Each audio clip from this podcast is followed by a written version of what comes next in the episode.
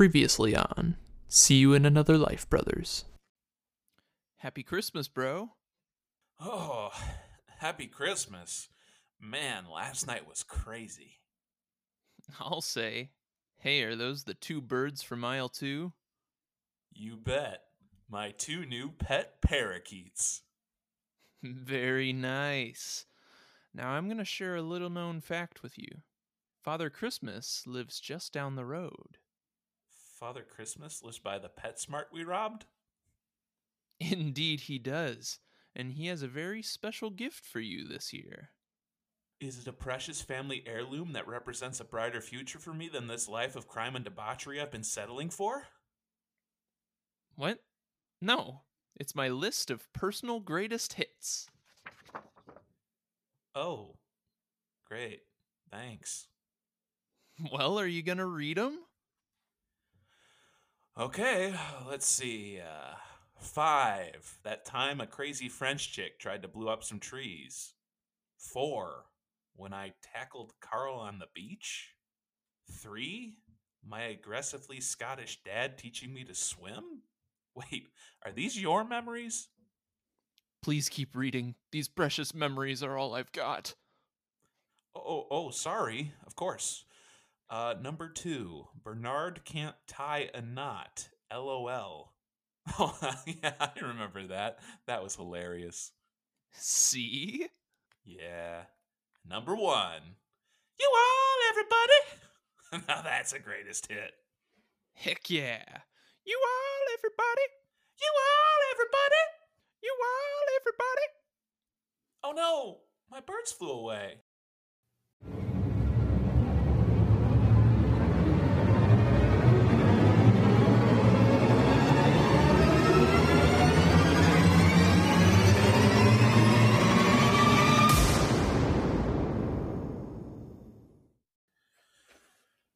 Hey, everybody, welcome back to See You in Another Life, Brothers.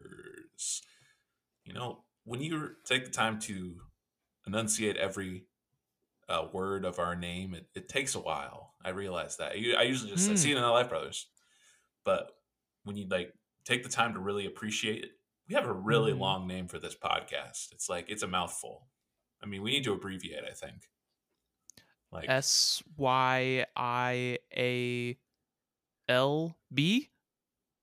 C Sjalb? Welcome, Mm. Sjalb. That mm. It's like you know, like Saturday Night Live has SNL, but we yeah, it's Mhm. our our acronym's a little tough. I don't know. We'll have to figure that out. Uh, but for now, I'll just say welcome to See You in Another Life, Brothers, a lost podcast. Sorry, Mm-hmm. it takes a while, but you know, good things come to those who wait. And uh, now that we've said the name, we can get to the show. So, hello, bro. How are you? Of course, your name is Andy. I have to introduce you because you're the co-host with the Mo host. Mhm. So, hello. Thank you. Thank you? you for that intro. I am doing well. I am uh uh not sure if I'm emotionally ready for Oh, this yeah. amazing episode of television that we're going to discuss, but I'm I'm excited to be here. Yep, this one, um, not afraid, not ashamed to admit that this thing wrecks me. Like watching this yeah. episode, and I don't think I think it wrecks me now more than it did when it aired. Like Oh yeah. when it first aired, I, I I think I didn't I didn't appreciate the the the greatest hits of greatest hits as much as I Mhm. do now. Like this episode is, and I said it before we started here, and I, I'm I you know when I'm trying to figure out the greatest episode of Lost, it goes to the constant usually, Mhm. but man, greatest hits. There's just something about it. It's like a, it's a magical little episode that's Mhm. got such weight to it because it's you know it's Charlie's swan song, and it's it's like it's the heart and soul of this show. It's like it, and it's right in the heart of the show. It's like right at the end of season three, right? And kind of not really the official midway point, but it's like this is Mhm. it's special. Greatest hits. There's just Oh, something yeah. special about it. We're gonna have to unpack exactly what that is because there's a lot to it. Um, Mhm. So I, yeah, I can't wait to dive into this thing for sure. Yeah. Oh yeah. I mean, yeah. W- like we were we were just mentioning before starting recording. I was saying that greatest hits is such a good title for this episode. I mean, like the the premise alone makes it amazing. Just the idea of you know Charlie writing down his greatest hits throughout it, Yeah. but it it really does feel in a way like this is Lost's greatest hits in some ways, Mm. where it's like there are beats throughout the episode that are like this is this is Lost at the top of its game. You know, just just doing kind of the classic hits of Lost, like we're gonna have an epic speech here, we're gonna have this really exciting cliffhanger here, and then we're gonna have these beautiful character moments too that are incredibly touching and slow and let you feel the emotions in that moment and yet it's just incredibly paced like the whole episode is just Yeah. full of great moments um like it i found myself with each scene watching this episode like oh man this is a great scene too. And then the one that follows it is another great scene and then another great scene like the whole episode is just full. Um yeah so it felt like lost's greatest hits in my mind too. Yeah from like a like from a lost perspective this is i mean this is about as good as it gets. It's the episode building up to a finale so whenever they do Yeah. that whenever the lost does finales and building up and raising the so well like we talked Mhm. about how season three is a roller coaster and this is like the the epic you know final like loop to loop craziness that we're just this is the best Yeah. part and in that context yeah absolutely this is from a lost perspective it's so much fun it's so well done but it also from a lost perspective it's so weighty and like Mhm. from the themes of the series it does those themes justice and it does kind of the like what lost is all about. Um i think especially with the yeah with the greatest hits there's a lot of that as Mhm. well. But i mean i think you can look at it from a like uh, the context of lost is great but also just from there's a few different contexts. I, I i was thinking about it today like this episode you could look at it on its own just in encapsulated. There's like looking at from a 30,000 foot view you Hmm. look at jack i don't know if, but looking at just this episode from above you see like there's jack and sayid there's ben Yeah. there's the others over here there's a lot of what you could call you know politics going on there's a lot of like jockeying for power and there's a lot of like okay what do what is this what is best for the group to take out the others or to get off the island and then ben's over here like we're gonna just kill them Mhm. all because that's what's best for the island and the group and he's power mad. You got all this politics stuff going on and in the middle of it you got this really personal exploration of what it truly means to live a good life yeah. with Charlie, and and like in the in the midst of all that, you've got like clarity, and the that's what I love about it. It's like there's a lot of Uh-huh. confusion going on on the outside. Like, is this the right move for Jack to do this or this or that and the other thing? Or is Ja- I mean, Jack's doing some awesome leader stuff, but with Charlie in the middle of it, it's like all the other characters are ignorant of this except for Desmond mm-hmm and and us, and we get to like go wait, what really matters ultimately? yeah So from like from like a like a life perspective, like a society perspective, this episode does a lot uh, to explore those ideas as Mhm. well, and it does it superbly well. Uh, so I love that that about it too. Um, yeah yeah it's a it's a very existential episode of lost uh Yes. all the way through to the end and you know like we'll get there but like yeah just what what charlie's contemplating the whole time is is really profound and cool and dominic monaghan's performance throughout is really cool i i really like what he Mhm. does throughout the episode um yeah yeah it's it's really good and there's something wholesome about this episode, and we'll get to it when we talk about Yeah. like Claire and Charlie. That I'm watching it and I'm thinking, could this still get made today? Like Hmm. this, like what we're watching right now. Do they make this anymore? Do they make this as a television show? Like Mhm. the, the the love story that sudden like it, it's almost like they they sh- they surprise you with it in this episode. Just because we've been talking about Charlie and Claire throughout.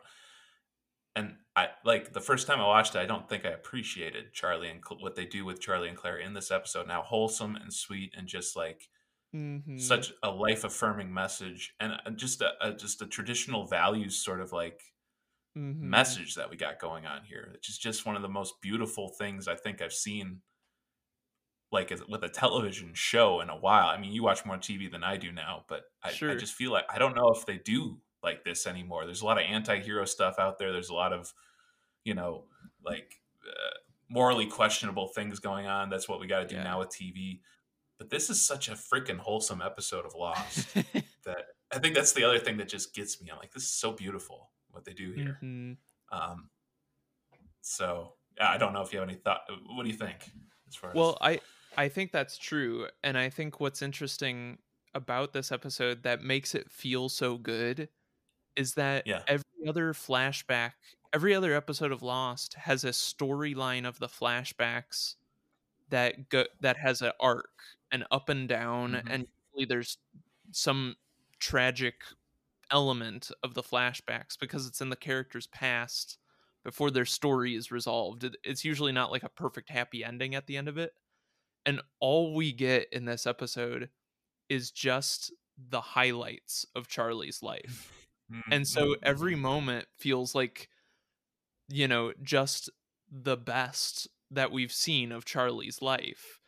And so there's like this nostalgic quality of the whole episode because he's only looking back on the good moments.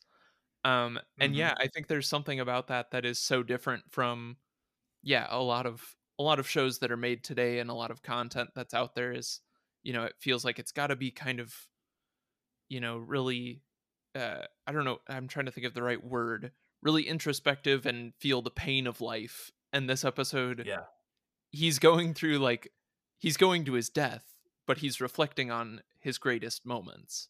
And that's Yes. just like a really wholesome storyline that he's he's going to his death on behalf of everyone else. And he's reflecting Yes. on the the moments that made him have the most strength in his life to be able to go and do this. And that's just a really profound thing. Well, that's what makes it such a virtuous episode and such a yeah. I think in like uh, you know, if you look at our look at culture and look at different like you know what our culture tells us to do these days is like seek what Mm. makes you the most happy and like look for you know try to get the most pleasure Mhm. out of life and different things. And what we see Mhm. in this episode is Charlie looking back and and looking at these memories and appreciating them but then ultimately letting them go for the sake of everything that he is you know these these Yeah. people so that it, there's that that fascinating we got to get to the so I, I need to walk we need to walk through this episode because i want to get to the last scene with him and desmond because i feel like there's something so beautiful in in in in these in those lines. But okay that's enough preamble. Let's let's dive in. Let's talk about greatest hits scene by scene here.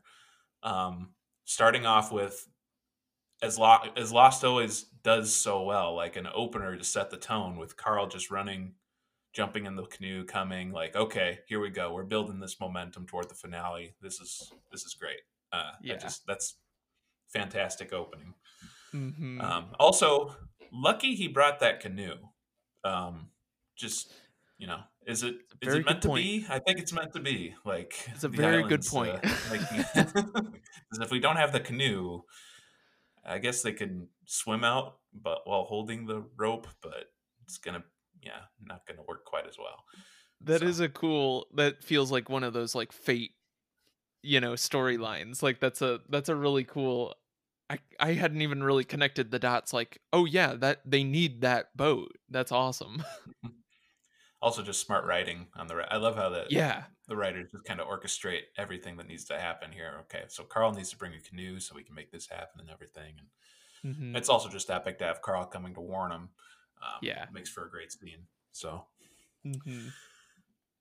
so we'll see what happens with that. But meanwhile, um, we have. Oh wait, like you said, another just epic, one of the most epic scenes of the whole season, whole series. Walking out into the middle of nowhere, like what I what I love about how this opens is the the dialogue between Charlie and Hurley. You know, why are we? Why is everything got to be such a secret? Why not some openness for a change, Charlie? And then, what about the lady in the tent? I I, I don't think I ever caught this before. Like Charlie's like, that's different, and it, because we weren't playing football with them. Yeah. Did you catch that? Like, Yeah. I love that. Like, th- you think about that. Everyone has to have heard that by now. That Jack was Mhm. playing football with the others. Like the, the rumors Mhm. probably uh, that someone let that leak. Like Kate mentioned it, and they're like, "Wait, he was playing football with them?" Which What? is which is what makes everything that Jack does in this episode awesome. Like I I was thinking Yeah. about that in the rewatch like we'll get to it, but like there's stuff throughout this episode that I hadn't thought about before like from Jack's perspective, which is really cool. Um Yeah. But yeah, this is this is one of my all-time favorite openings of an episode of Lost, Mhm. just the way it ends. But yeah. Yeah. So yeah, we get. So wait, hold on a second. Hold up. You're telling me that Jack's been working with the crazy French chick, and that he brought them out here just so that he could show him, show her, have her blow up a tree. like, could did they have to blow up the tree? Probably not, but it's cool. It's cool. Um, so you know, they 100% had to blow up the tree because I love it. it's amazing. I love that. Also, I, I okay, just to pause here, I want to picture like Jack's like because last time we saw them, Jack was approaching them at night, right? And they're all having their team meeting, Oh yeah. and he, he's like, "I hadn't decided what to do about it yet." And then right afterwards, he's like, "Okay, so here's what we're gonna do. We're gonna go out. I'm gonna show you a demonstration." So um, let's see, random random selection of people to bring out: uh, Yeah. Sawyer, Charlie, Hurley. Not you, That's Scott. so true. Not you, Steve. Not not you, random guy doing this. So it's like Doctor Evil. Not you. Not you, so and so. Yeah. We only get we only Only- bring the main cast. The top build uh actors on this show, we're going to bring you guys out here. Yeah. Yes. Yep. Most important people. But Yep. Why couldn't I have gone out to see the tree explode? Shut up, Scott or Steve, whichever one you are. Sorry. I I do love yeah. the like just the the realization that um we saw Rousseau at the Black Rock a couple episodes ago and it wasn't just random. Yeah. you know like yeah. that's such an awesome realization that like oh wait they had a plan for that moment like that wasn't just a random funny moment um like Mhm. rousseau has been working with jack uh and juliet and yeah and then just like his whole speech is amazing like i Mhm. was saying with with the idea that jack knows that people don't trust him that like he's kind of jack's just had enough and it's Yes. such an amazing moment for him to just be like we're not running anymore we're finally going to face these people and just matthew fox's delivery of we're going to blow them all to hell has just always been like Yes. one of the best line reads ever and the way they It's edit it too because it's like they're you know he ends the speech and it's like this one cut this one uh shot of him and then he shakes his head and he's just like we're just blowing them all and that's just the one of the best cuts to the you know opening titles of just like oh we are at the end of We're season 3 like we it. are yeah. building into the the finale here like this is amazing Yep, we've been building to war for a while. I mean, ever since Jack sat down next to Ana Lucia and said, yeah "What would it take to start an army?" And you know that that I love. Yeah, it's fantastic st- season arc. Like the Tale of 2 Mhm. Cities at the beginning, and we're- learning who the others are. We're learning, and yes, we really developed two different factions, and finally they're they gotta just come to blows. And yeah, like you're saying, it's it's epic. It's Jack like in this episode, Jack is at the top of his game. Of course, the Mhm. question always with Jack, like he's he's he's like found something. He's like, this will fix it. Here we go. This is it. Yeah. and the always the question you always got to ask and is this the right way for Jack to go? And I love that we get some of that later where Sayid's asking the question and one way or another ultimately the the thing about Jack here and I think it's really impactful when you compare it as we'll look at in the finale like Jack is on fire. Jack is like, you know, Mhm. the the biblical thing where you're neither hot nor cold, you're lukewarm, I'll spit you out. Jack is like he Mm. is on the pole. He is going for it. He's doing it. He's doing this, Mm-hmm. and he and that he's alive. Like, and then when we get to the finale, we're gonna see Jack, two different versions of Jack, the Mm. alive Jack, and then the not so Yeah. alive Jack. So we'll have to explore that more um, in uh, through the Looking Glass. But for now, it's a great it's a great start. Sets the tone beautifully. It's just it's one of those moments that I I feel like I'll I will never forget watching it the first time. Like, oh my gosh, what is about to happen? hmm And so, and, and another thing to mention in this opener, of course, is the moment where Desmond stops and Charlie kind of like, You've had another one of your Oh, flashes, haven't you?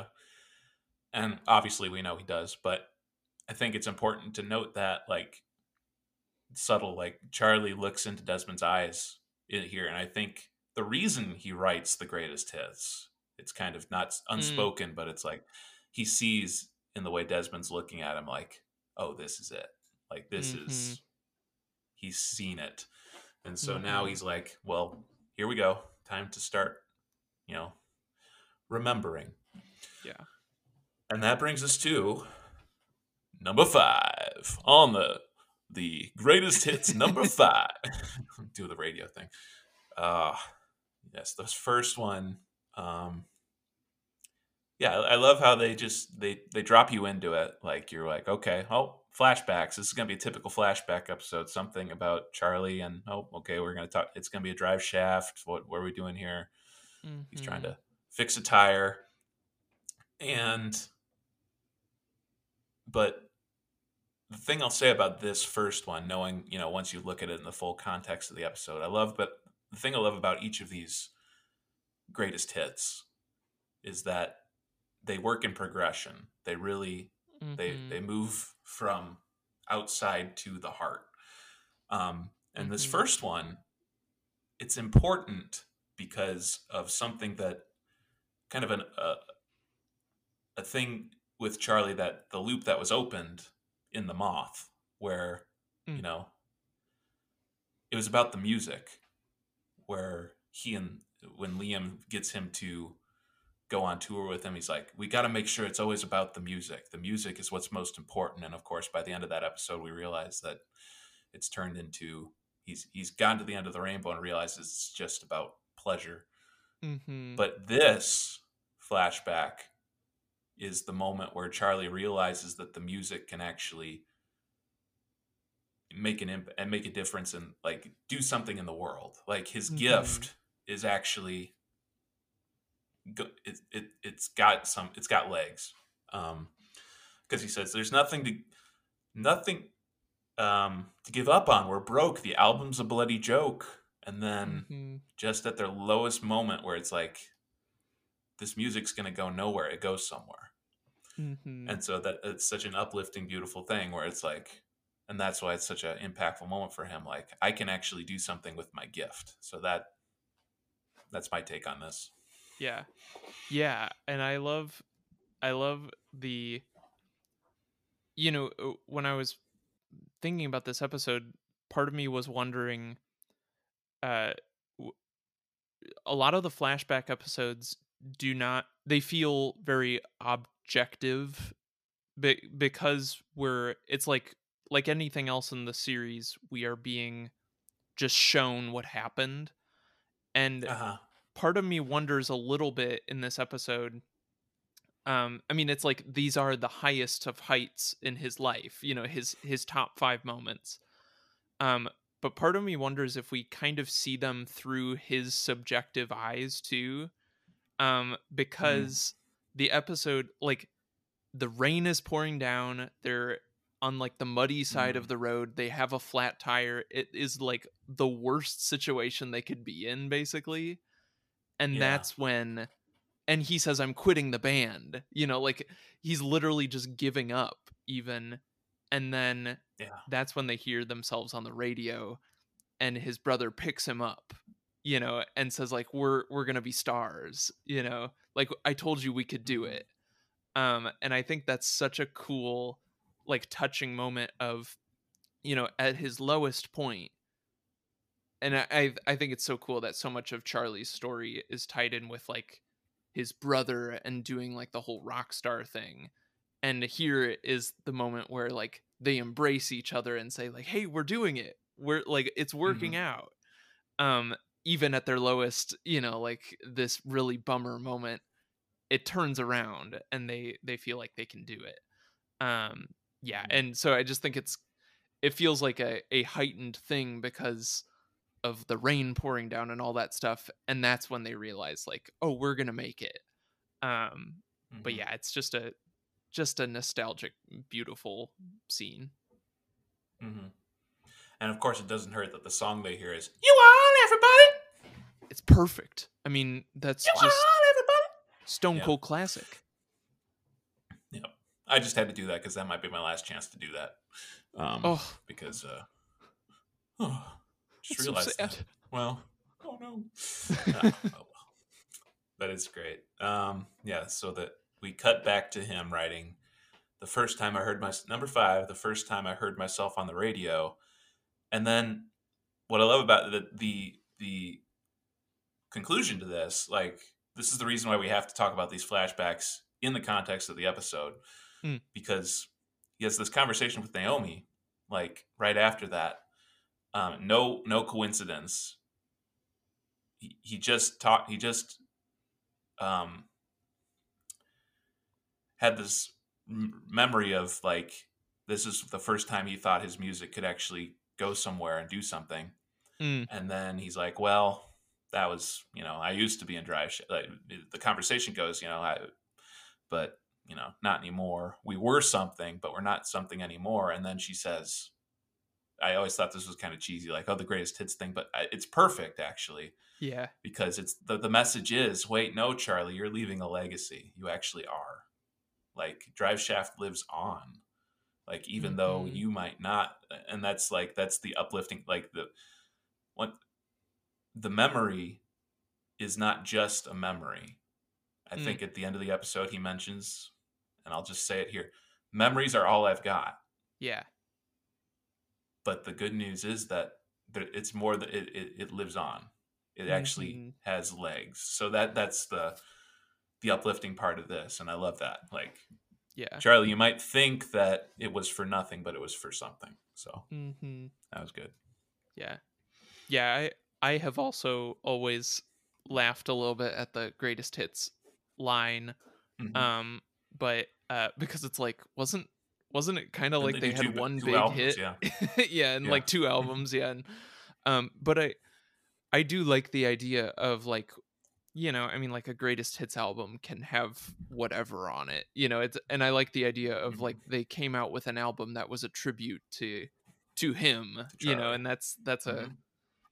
Like greatest hits can mean a lot of things, but it's perfect because it ties into the themes of this episode. And yeah, yeah, it's really good. Yeah.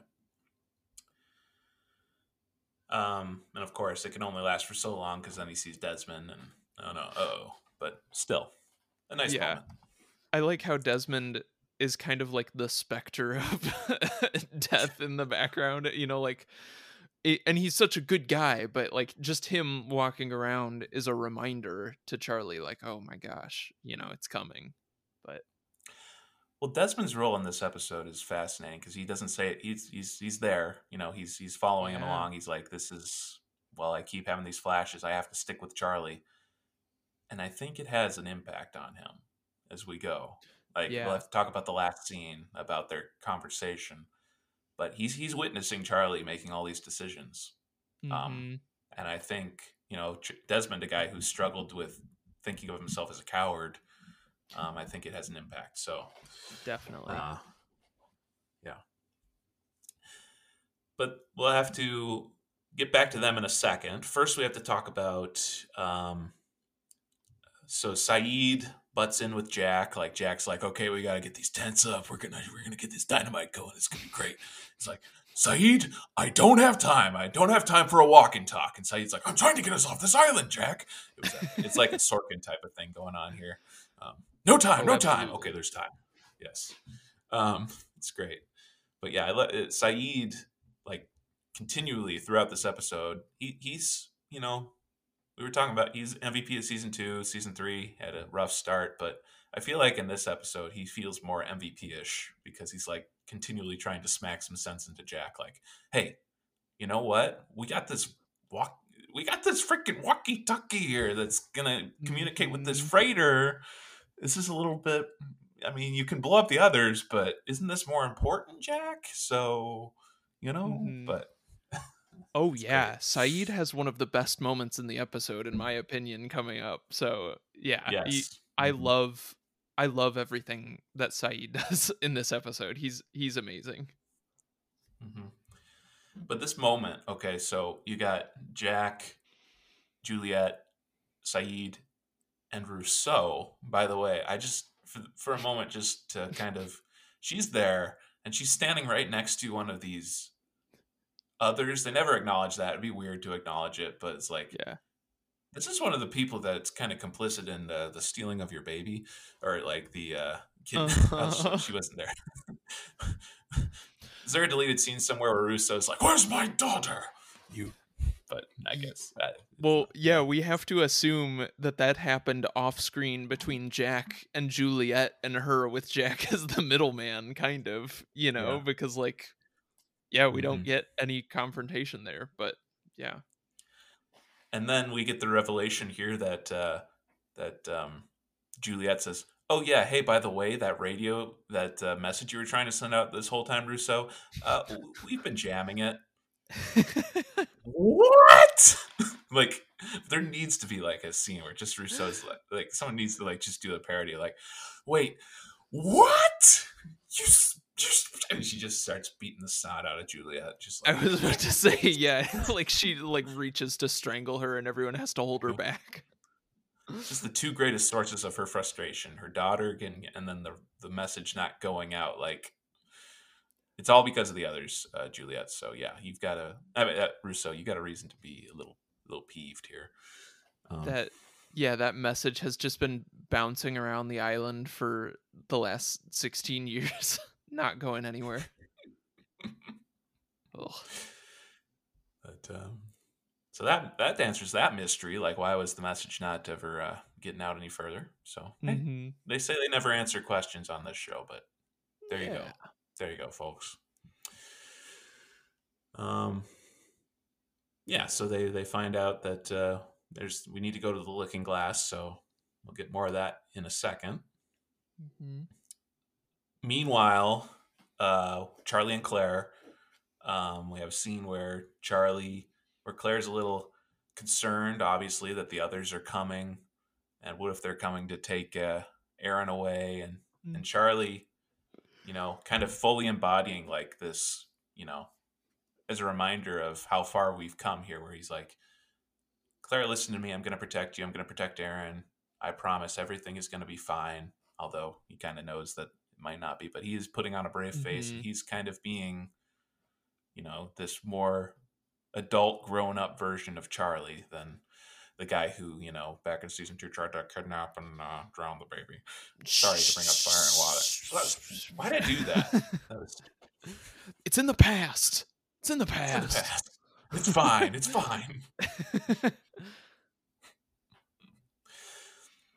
But of course, right after he tells her it's going to be fine, then Desmond's like, "Hey, man, I gotta just tell you um, about this whole thing. Um, so, uh, hey, good news, good, good news, bad news. So, good news, Claire and the baby are gonna get on a helicopter and leave the island. Bad news is uh, this time you have to die. So, yeah." Uh, did you want the bad news first? I, I should, maybe I should have asked that first. That's this is a great scene. I mean, Michael Giacchino carries so much weight in this episode. I have to say, Mm-hmm. um the the way the music like swells when Desmond is describing you know I saw her get on a helicopter and leave the island and all that stuff and Yeah. and also I mean like both of their performances uh you know Desmond and Charlie like in this moment are so good because Desmond never gives it away because he's afraid to break the news to him but like Charlie his grin and everything is so effective of like oh my gosh I thought you were going to tell me I was going to die again you know that whole thing um Yeah. but I yeah, it's it's perfectly done that Desmond you know sees Claire leaving the island and it, so it, like somehow knows like this is what has to happen in order for that to happen. Um like that's just a perfect dramatic twist the idea that like this is where this has all been leading towards um like that it has to come to an end somehow like either desmond's always gonna keep saving charlie or not you know um but the Mhm. idea that like it is for the purpose of saving not only claire but everyone else um but especially claire like she's the one that desmond saw um is just Yep. such an effective twist Yep. Yep. And should we point out, you know, okay, spoiler alert here. Um, the the elephant in the room that um, uh, I don't, you know, I, it's been a while since I watched season four, but um, last time I remember that it, it's not it's not Claire that and the baby that get on the uh, the, the helicopter. Mhm. Um, so here's how I reconcile this. Um, yeah it's because Desmond broke the rules and told Charlie what happens. He gave he told him the picture on the box. Remember, like the whole thing where he's like, Ah. and that's what changed it. Like, so it it happened slightly different Mhm. because Desmond told him what has to happen, what what what's going on. So Mhm. that's why it's not quite clear. I won't say who, in case there's someone listening right now who And I apologize to people who listen to this show and uh, haven't seen the whole series. But we did say at the beginning that uh, we're just Yeah. we're, we're talking about everything. So, but yeah, that, that's that's my reason, recon- way to reconcile it. Um, Mhm. Yeah.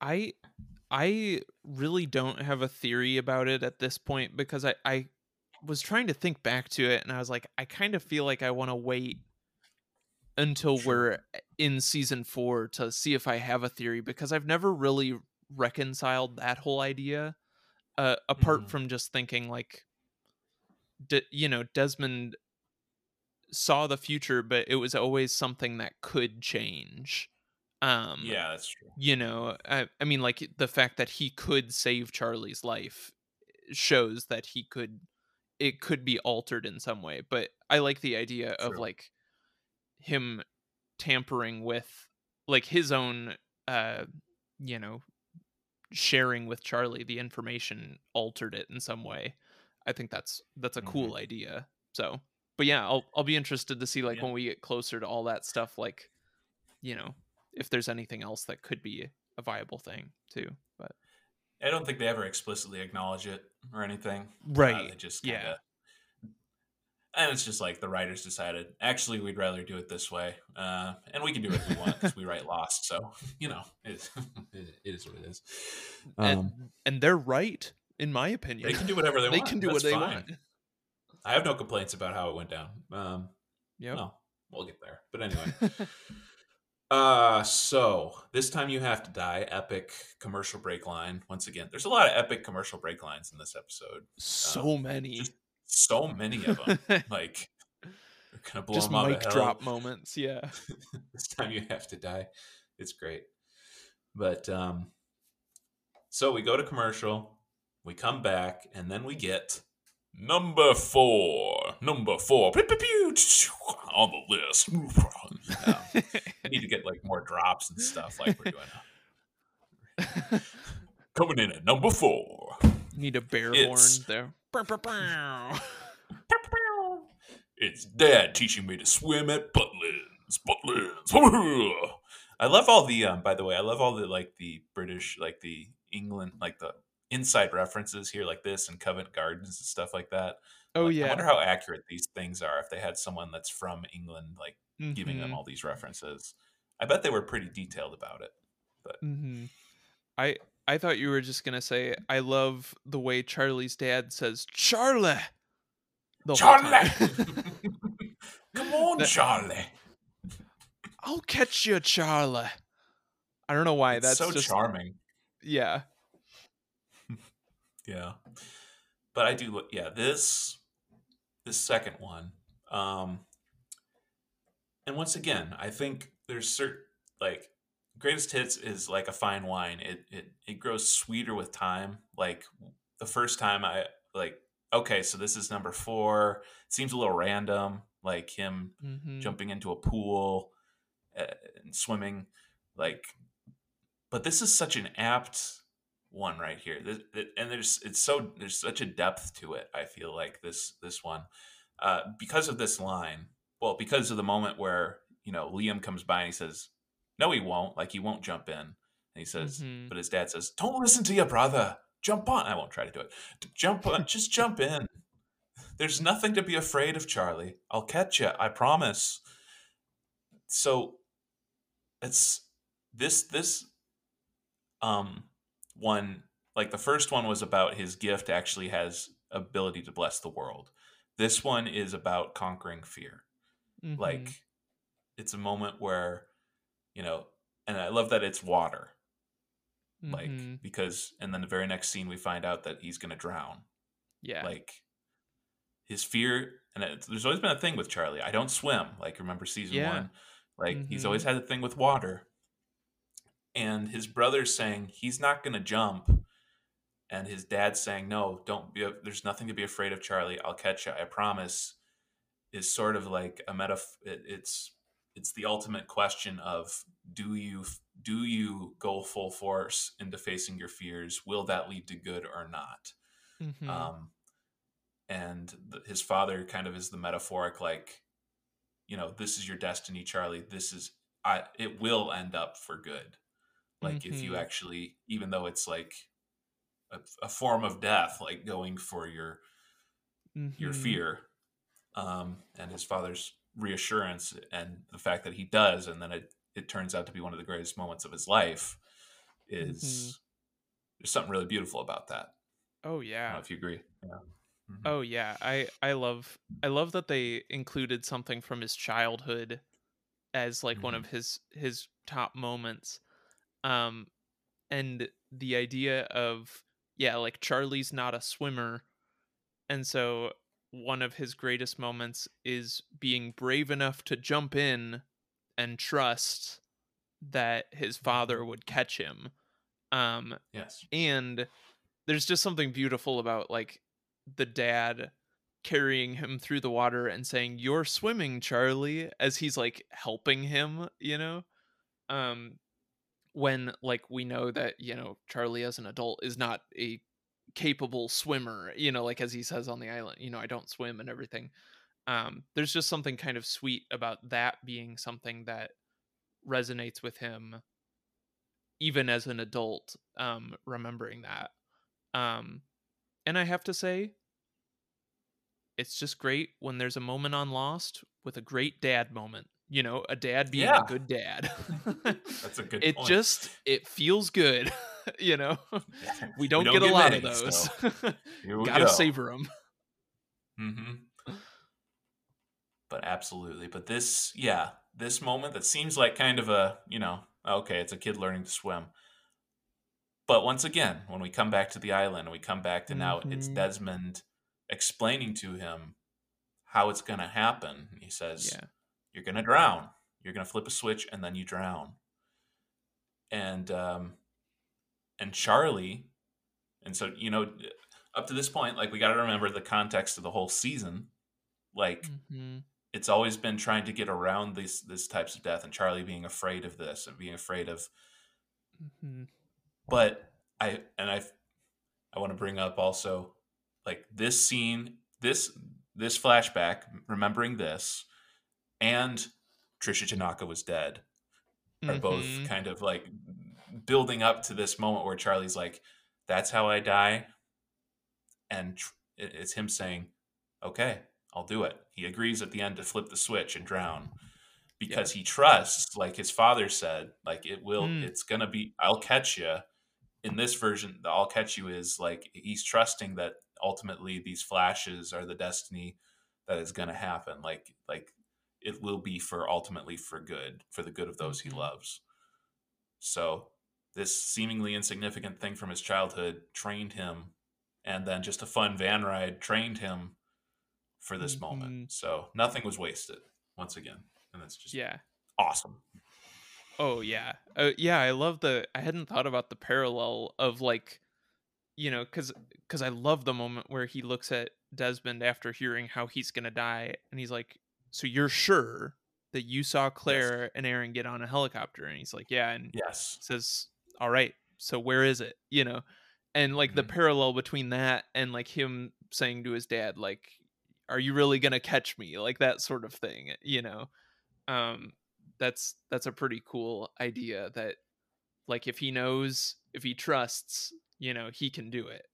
Um, hmm yeah, I just I just love that moment where you see the Charlie does the math and then he's like, "Okay, so where is it?" You know, that that's just awesome. hmm Yep.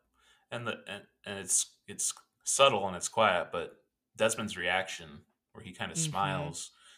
Once again, Desmond's quietly watching all this unfold throughout this episode, and it's having an impact on him. Like, wow, this guy! I just told him you didn't. You didn't know. He's like, I felt a response. I had to tell him how he's going to die, and that's such a brave response. That's bravery right there. Mhm. That's courage.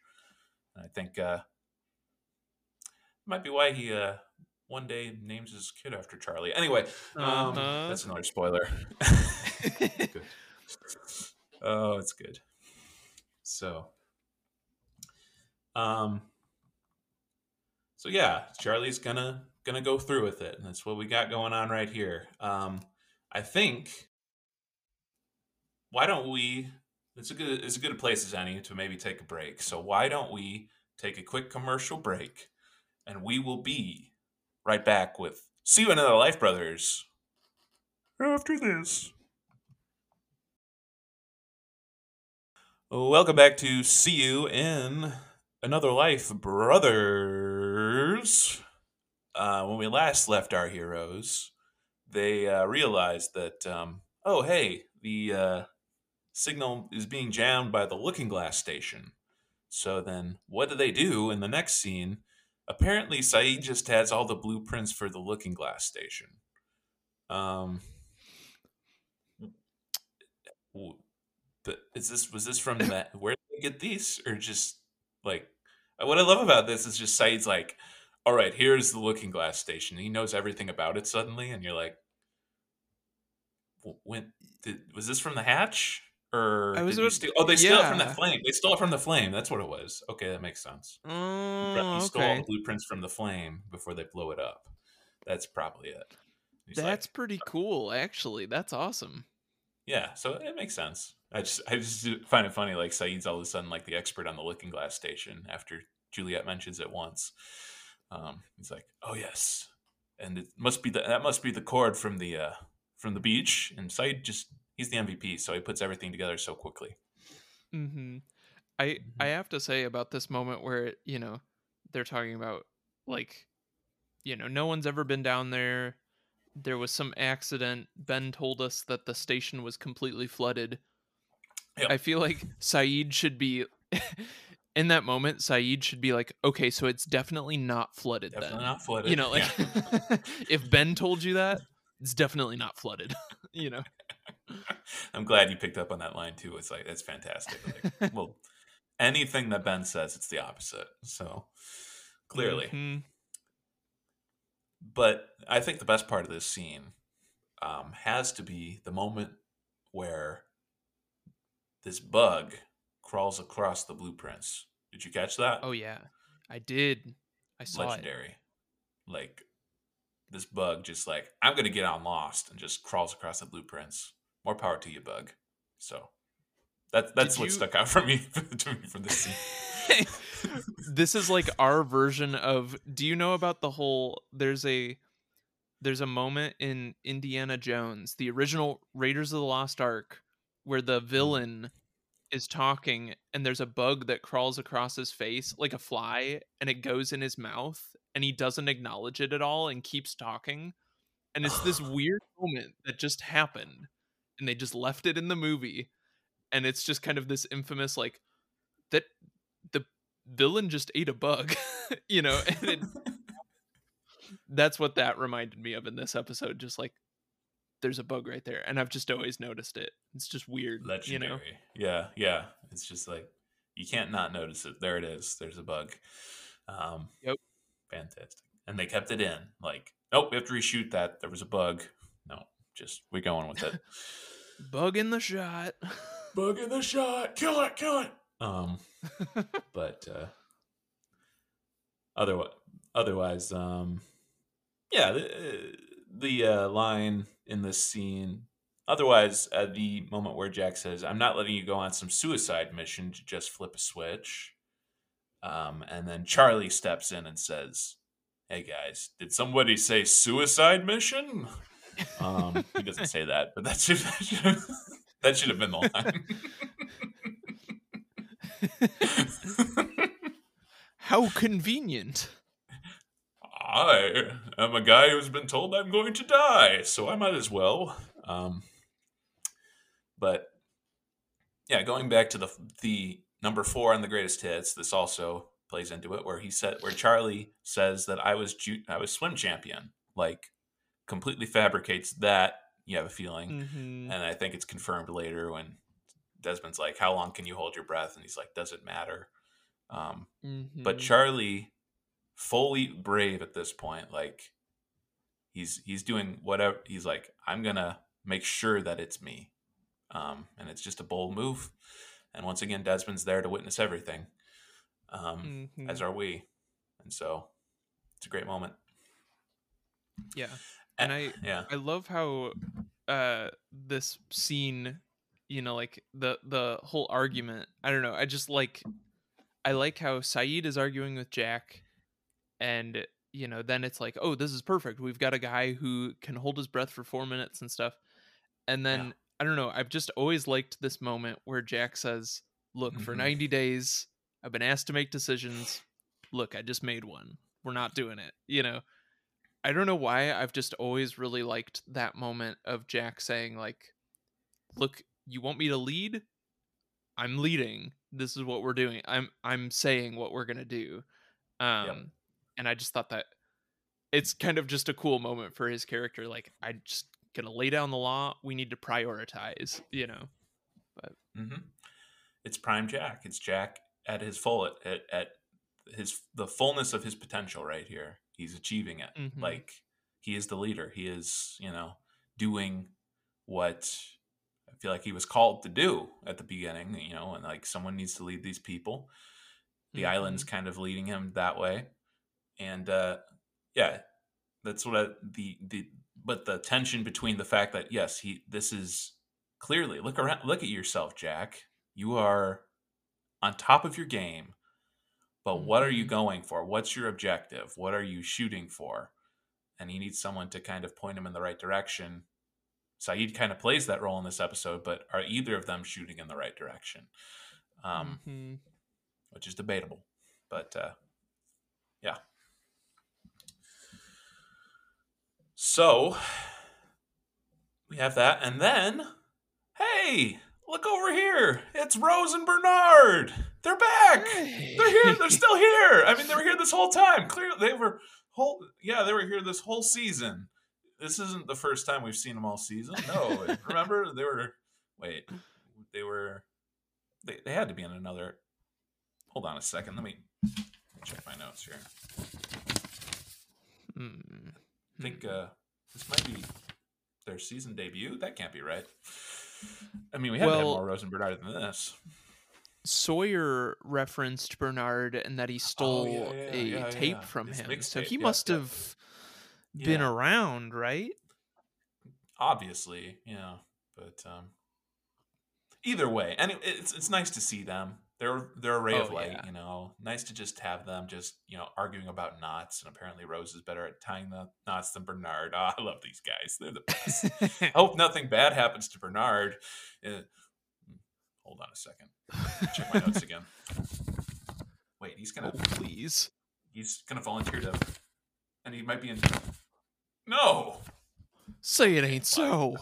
I can't deal with that right now. I'm just gonna block that out and just ignore that that thought that Bernard might get in some danger. But once again, though, Lost with their greatest hits, you know, like just serious moment, you know, a heartfelt And, and a fun moment. and then just a, a good, really light comedic moment. It's great. Yeah. hmm It's got everything. And then, yeah, and then an incredibly, a surprisingly, um, sweet moment with Jin and Mhm. Sun, um, who have been in season three up to this point, and I love the uh, this this scene because it, I didn't notice this until the last time I watched it because it starts with the line Jin sang to Sun, "When are you going to tell me?" Which is Mm. such a loaded. oh, that's so Sun. true. Like, because Sun is standing there with her back to him, and kind of like you can tell, like that's that has such weight. To, that question has such weight to her because there's so much she hasn't told him. Um, Yeah. and so Sun's like, "Oh no, this is it. This is where the whole the it's gonna get horrible for me, like for a moment. But then it's when are you gonna tell me what they were talking about?" And it's like almost like Mhm. a, a moment of grace for her because she gets to tell him about some good news he didn't know about instead, right? It's like I, I saw our Mhm. baby, and it's healthy and it's good and it's yours. It actually is truly yours. So that's Right. that's just a sweet moment of just Mhm. surprisingly nice moment they got to have there, uh, which is great. Mhm. But it's also, I mean, it fits in really well with this episode because it's like, so Jin just gets to hear the good news and Sun reassures him.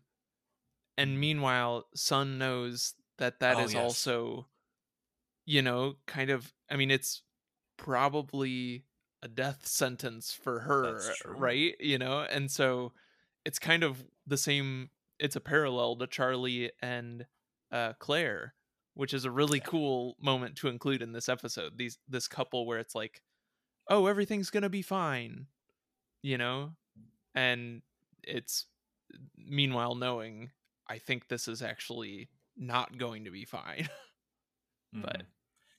yeah, it's Sun putting on a brave face, like Charlie. I didn't even think about that. That's a good good tie-in. Yep, she's doing it as well, and Mhm. uh, for the good of her husband. So it's a nice moment. It's also yeah, uh, ironic and a tragic moment at the same time, and yeah, so so, so significant.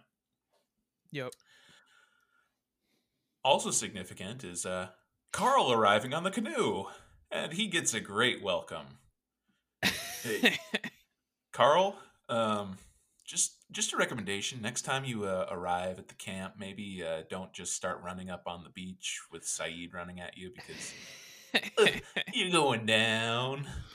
so he's gonna take you to Pound Town. He's gonna pound you into those sand, man. you can't you can't take it. Poor Karl. that part does always get me where it's like don't stop running just just wave your arms and be like hey i'm i'm i'm here to warn you guys I, i'm i come in peace you know It's Karl running toward him with his arms like, "Hey guys, I'm here now. I'm part of your." no, he gets pounded into the ground. Yeah, but fortunately, Sawyer can vouch. So, hey, I know this guy. It's great. And uh, once again, we get the third. I feel okay. uh, We should be counting it like the third great yeah go to commercial line uh, of the episode. They're coming right now. Ah, they're coming. They're coming tonight. Yeah, it's so good.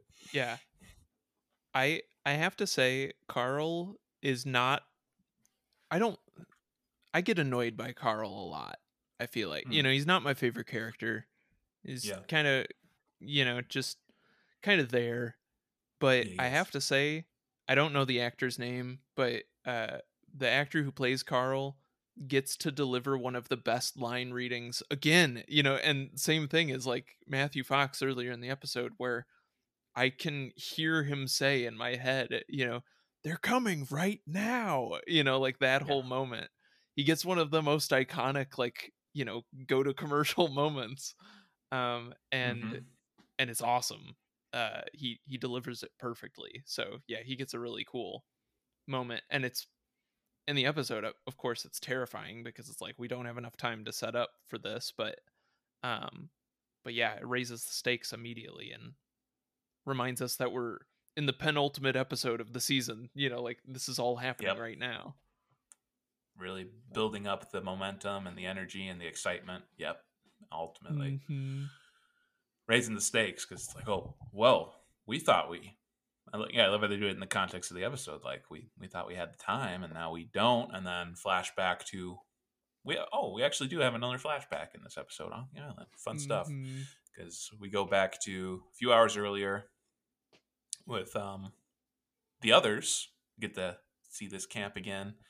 Ben walking back after cold blooded shooting Johnny Boy in the in the uh, back like a like a Mhm. weenie. And I just love how he's walking like a cra- kind of crazed in this moment. Like Michael Emerson's got that. He's slightly unhinged at this point. He's he's burnt out. Ben has just had enough oh yeah he's he's up to it at this point. And then with Richard, well, first here's your gun back.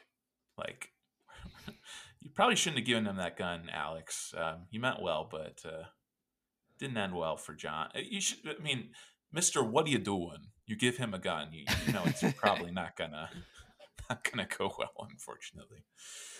But i yeah, I have to say the way I mean Ben is definitely unhinged the way he like grabs the gun out of his bag and like tosses it into the air and then grabs it. I'm like, "Oh my gosh, you Mhm. almost like just Mhm. fired it on yourself." you know, like he's he's totally unhinged. Mm-hmm. Yep.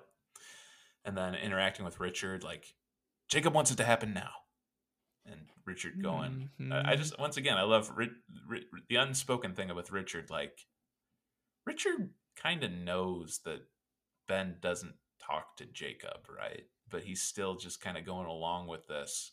He could yeah. because he's he's he's agreed to kind of go into like a, a he's he's not the leader. Ben's the leader. It's Mhm. just kind of a fascinating thing to kind of ponder in your head. Like Richard's sort of apathetic at this point, but still he's like, What happened to John wait, hold on a second. You killed John. It's implied, and then Mhm. you're you're using Jacob to do this and to pull rank. What if Juliet's not ready? Well, then we'll take all their women. Is just you realize Crazy. this guy is he's gone he's evil mastermind at this point. He's gone past. He's like evil dictator. Mhm. Um, and telling Ryan like if any of them are stupid enough to get in your way, kill them. Another great Mhm. could have been a commercial break line, but um, Mhm. and yeah, just a great moment. Yeah. Yeah, it's interesting to look at the parallels between Ben and Jack in this episode where both of them are like, Mhm. you know, kind of recognizing that the stakes are are high and um that they're they're kind of at the end of their rope with the other group.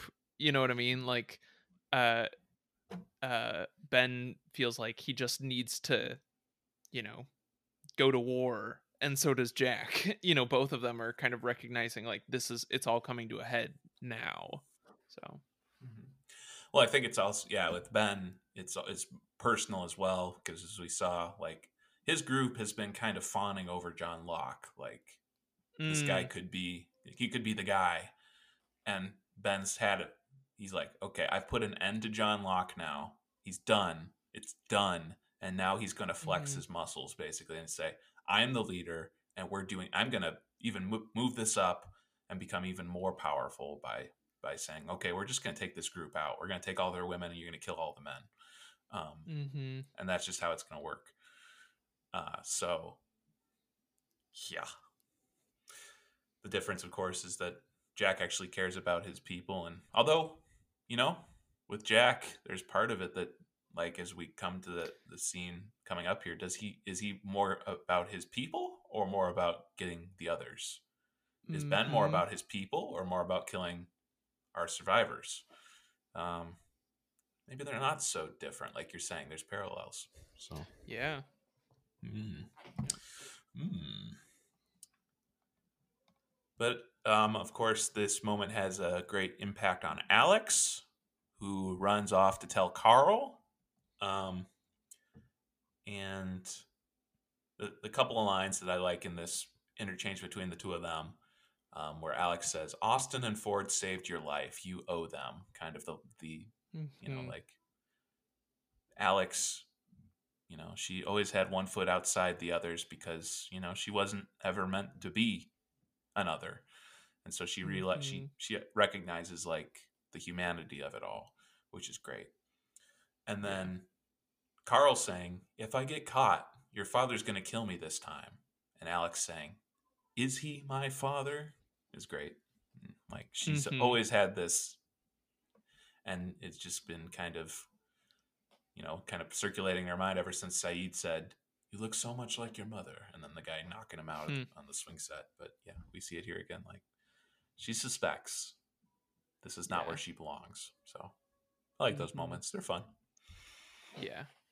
Yeah, and it's kind of a cool it's cool to see characters who are like outside of both groups too. Like the uh I like the moment where she says, you know, you have to go warn them. And Mhm. he's like Carl's just like, What? Why? You know, and uh, like recognizing they were like, just to take the oh. pregnant women Yeah. right yeah but but just like he's he's just completely on his own and uh, you know doesn't doesn't feel like he needs to intervene but then her basically saying like it's the right thing to do and you owe them you know is Mhm. is kind of cool so yeah come on carl be a man grow a pair go out and do this dang it come on That's what it's the pep talk Carl needs. Just like Sawyer giving, he's had a couple good pep talks in this this season. Uh, you know, so needs to cowboy up cowboy up, Carl. Go out and do it. That's right, Bobby. Yeah. Thank goodness for Alex giving Carl the pep talk he needs to give our heroes the warnings they need to get this all figured out. And I love the um the transition from that back to present day. By the way, in Like the episode, smash cut. like the, the smash cut to now into this Mhm. epic scene, which, as we've been talking about, Jack at the height of his powers. What I love Yeah. about this scene is Jack plots out the finale. yes like- like, okay, here's how it's gonna happen. We're, we're gonna do this. You're gonna do this. Charlie's gonna do this. This is the finale. Let's, and it's so good. He's just being so decisive, and he's he's, he's Uh-huh. working it all out in his head. He's playing 4D chess, where everyone else is just like checkers. Like, wait, wait, like a radio tower? Like, no, we're doing this, and it's so good. I love this scene. It's so epic. I love yeah, I love how Jack it it it stands out to me as like a meta commentary like you were saying like he plans out the finale. Um he says basically what every finale of Lost is. Everything no, has to happen at the same time. Which is awesome. yeah, That's what makes every finale so amazing is they every kind of storyline for the season comes to a head all at the same time. Mhm, and mhm. I just love that he literally says like everything has to happen at the same time. It Mhm. like just gets me pumped up every time. Yeah, so good. So many good moments. Yeah, like the you don't trust me? What about her? She's a spy. They know Carl, but thanks. It's great Yeah. And there's other what I, I the, the thing that you know the little thing that I noticed as I'm watching this is the so when they're like okay we can Sayid's like we should shoot we could shoot the dynamite and Jack's like well we'll need three guns and then Carl goes you could take mine and he pulls it out on course Hurley's like dude Yeah. but that gun is the gun that shot Locke, and now it's being. Yeah, I like tracking guns in Lost. Like, okay, that's the gun is that cool. now is going to be used by, I believe, Jin in the Mhm. um, as they go out. But yeah, so fun little stuff. Uh, it's a great. It's just a fun scene. Uh, just gets you pumped. Like, oh, okay, here we go. Everything's happening at the same time. Let's do this. Let's do this. Charlie's gonna go swimming. We're gonna do this. Here we go. And uh, yeah, like you're saying, this is expertly paced because Yeah. you you have these scenes where it's like it's getting your uh, it's getting your pulse up, but it, doesn't feel. And then you got the Charlie scenes, which are more subdued and more. But I I don't feel like there's a clash. I might have felt like that when I watched them at the beginning, like like these greatest hits kind of feel like just like you know kind of a, a cute idea random Mm. but Mhm. more and more you watch it the more you realize it's it's very well structured all and put together um, Mhm. and it doesn't feel like it clashes to me now as i watch it um, the, the, the, the pacing so um, it works Yeah. Definitely. so that brings us to number three Pew, pew,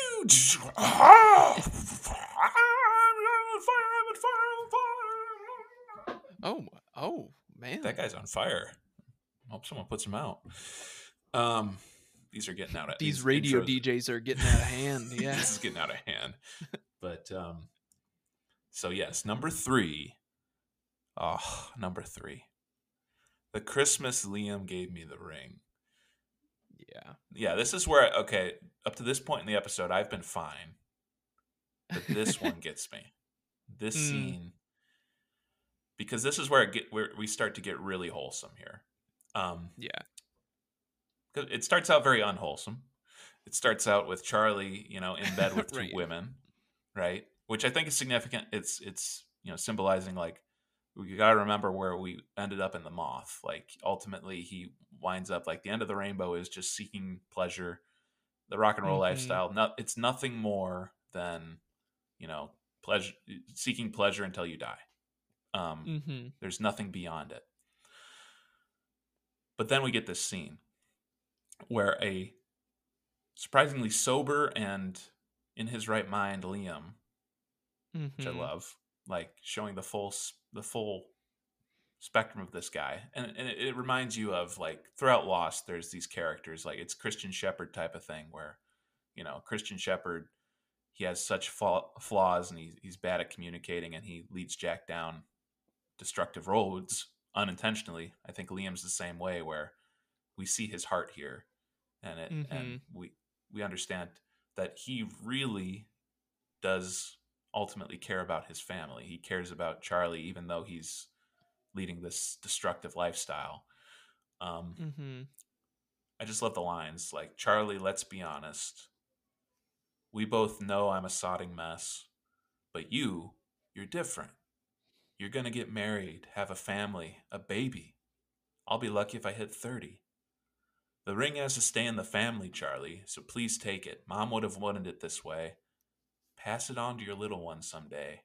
I need to know it's safe. So, like, this flashback is all about, like, realizing that life ultimately is about leaving a legacy. It's about is about Hmm. family. It's about you know Mhm. true. That's the thing that truly can make a difference in the world. And and Liam understands that Charlie is the one who's going to do that. Ironically, of course, it winds up being Liam that does it. Um, Mhm. in, as we see later. But right here, it makes such an impact on Charlie that Liam calls out that you know you are going to be a great father someday. Mhm. Um, I love that they call him, by the way, in the flashback. They say Father Christmas li- lives in Helsinki. oh yeah. Like it- Mhm. father, father. They mentioned fa- like Charlie. Hmm. You can be a father, and I think that's why it had Mm-hmm. such an impact on him. Um, and Charlie says, "I'll hold on to it, but I won't take it." And I love that the irony of that line. Like he he means like I'm going to give it back to you, Liam, but really he'll hold on to it, and he winds up holding on to it, and then mm-hmm. but not not not hold on, but he, taking it, but ultimately giving it away. Um, so Right. it's a beautiful scene. Yeah.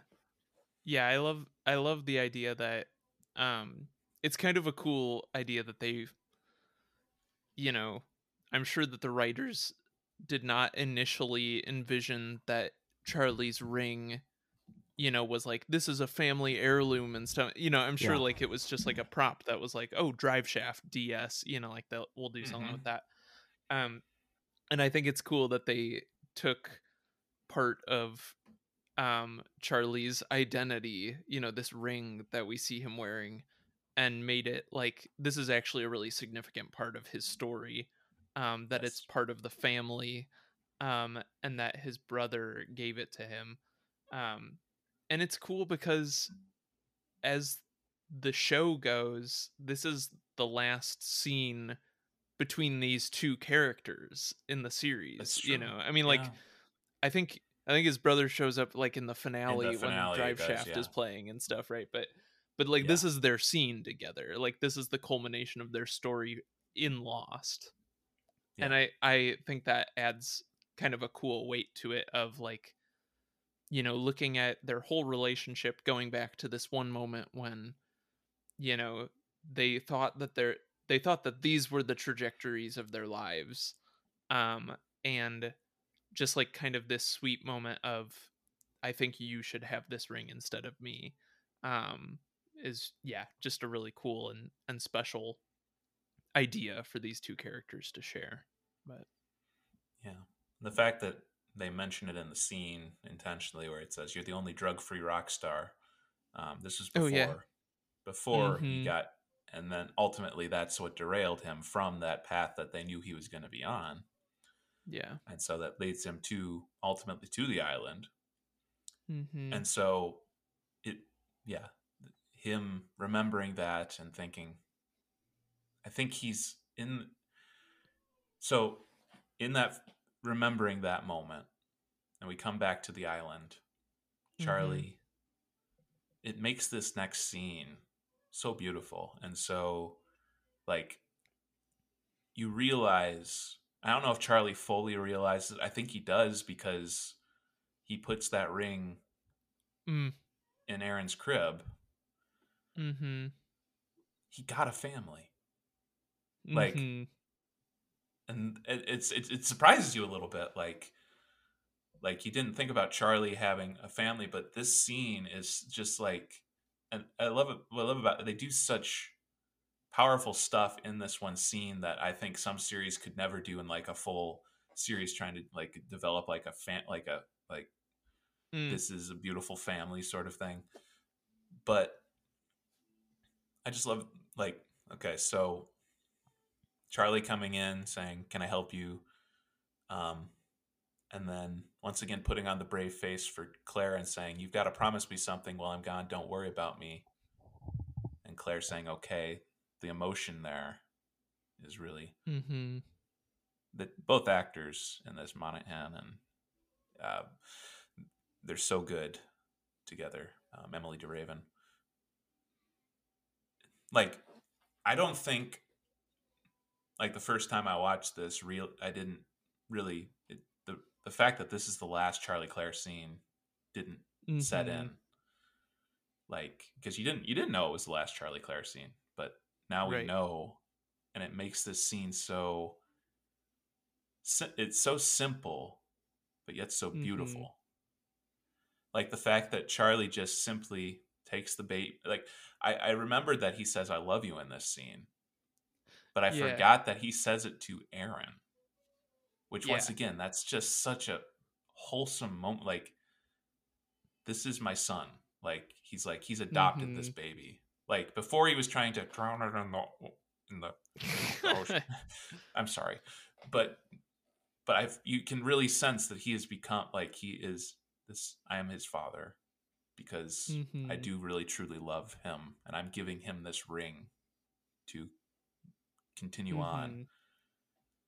And then the fact that he turns to Claire and they kiss. Mhm. And this is the only time in the whole series that they kiss. Just this one Yeah. time.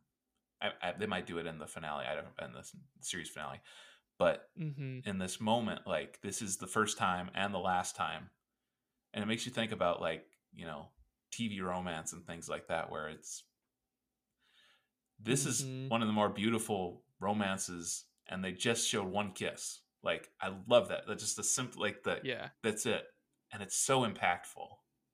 Um, Mhm. this moment, like, and it says so much with so little. Like, he truly does love Claire and the baby, and he has a family. Mhm. Anyway, I'm rambling. Uh, What What do you think of this scene? Sorry. No, I no, you're good. No, and I totally agree. Um yeah, I think it's cool that they they don't go over the top with everything because Charlie No. needs to he needs to make sure that Claire doesn't suspect he's to die. you know, like he doesn't want to give that away. Um and so if I think it's significant that like I think if he said to her I love you, then she would be worried.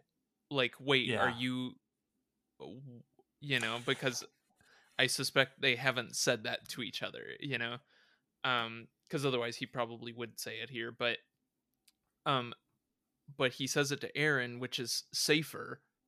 But that's what he means for both of them. Is how I take this scene. Like he loves them both. Yes. I mean, he's he's literally going to die, you know, because he wants to save them.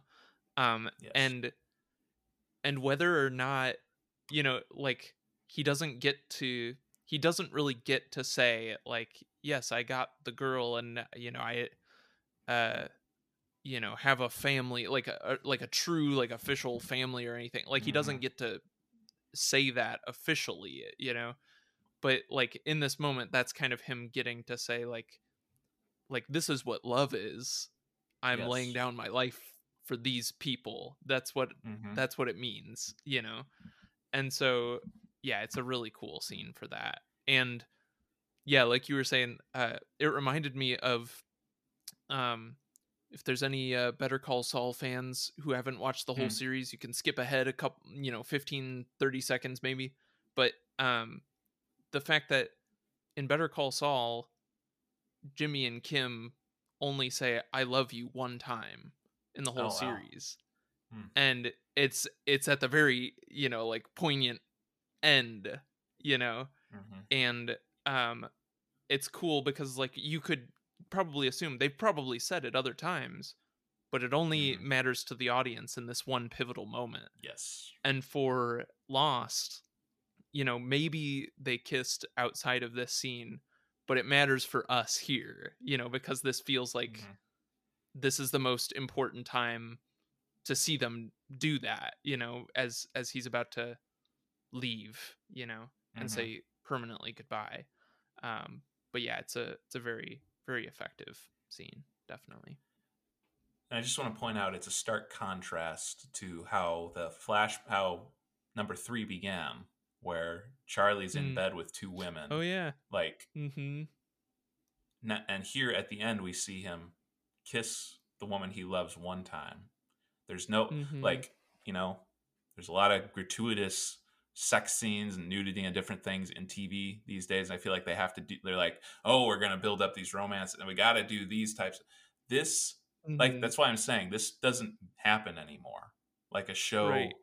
Taking the time to do a love story between two characters that ultimately just leads to one kiss and then like you're saying Mhm. Charlie putting on a brave face and instead of pursuing his own like he has her, he has the you know, he could Mhm. pursue selfishly like say okay, I won't sacrifice myself, I'll stick with her. But he Mhm. he instead rejects that puts on a brave face and says don't worry about me because he that's what love is. He's like this is for her good so i'm going to do this. And then I, what i love about it it's, it's subtle and i didn't notice until this last time. He does this to claire and he does it to hurley. And it's kind of he says see you soon. Like Mm, I'll see you again. And you know, Charlie, like he's saying that to reassure them he'll be back. But in I like from Charlie's perspective, I see that as an act of faith. Like I Hmm. will see you beyond the grave. You know, so yeah I love that as well. Like it's faith as well. That's cool. Like in this show, talking about faith. So mm-hmm. utterly wholesome, utterly beautiful, and incredible. Like this is fantastic. yep So speaking of fantastic, as a heroic guy I know by the name of Charlie Pace, and uh, that brings us to number two. Wow! Oh, no! oh the humanity! Oh, my my gosh! gosh. Oh, oh, oh. Oh no. This is getting horrific. I we need to stop these drops. I, this is bad. Um, I'm but anyway, scared. don't worry, it's fine. Uh, woman outside Covent Gardens calls me a hero, and that woman just happens to be Nadia. Fun fact. Um, that's that's Pretty kind of cool. fun. Yeah, just drop that in there. Chew on that for a while. Nadia was anyway. Um, okay, yeah. I have a question about this scene. Okay. So it begins with him playing Wonderwall, Wonderwall, and then it yes. begins to rain, Yes. which is exactly what happened when Desmond sees Charlie and that whole thing. Yep. So does is that are we supposed to take this to mean that that happened multiple times to Charlie Yes. or is this what actually happened in like the prime timeline when Desmond didn't freak out and go, you know, interrupt him playing? Wait, is there other timeline? Um, But yeah, no. Wait, hold on a second. Are this has always Desmond's kind of been like Well, that's what I'm just trying to like is this like a flashback as Charlie remembers it before Wait, no, cuz then no, it must be that it happened multiple times to him, right? ah, That's the mhm. only thing that makes sense. which makes you wonder: Does playing Wonderwall make it rain? Um, it's the logical conclusion. I just like the idea that Charlie's just that that's all he plays on that street corner is Wonderwall and it keeps raining and he's like what the heck you know It's the only song he knows, other than "You Yeah. everybody." Yeah. Um, this guy just keeps playing Wonderwall. Why would? Come on, man. anything else? Come on. But yeah, that's that. Yeah, but uh, so but thank goodness it started raining for Nadia's sake because uh, then uh, Charlie had to stop playing.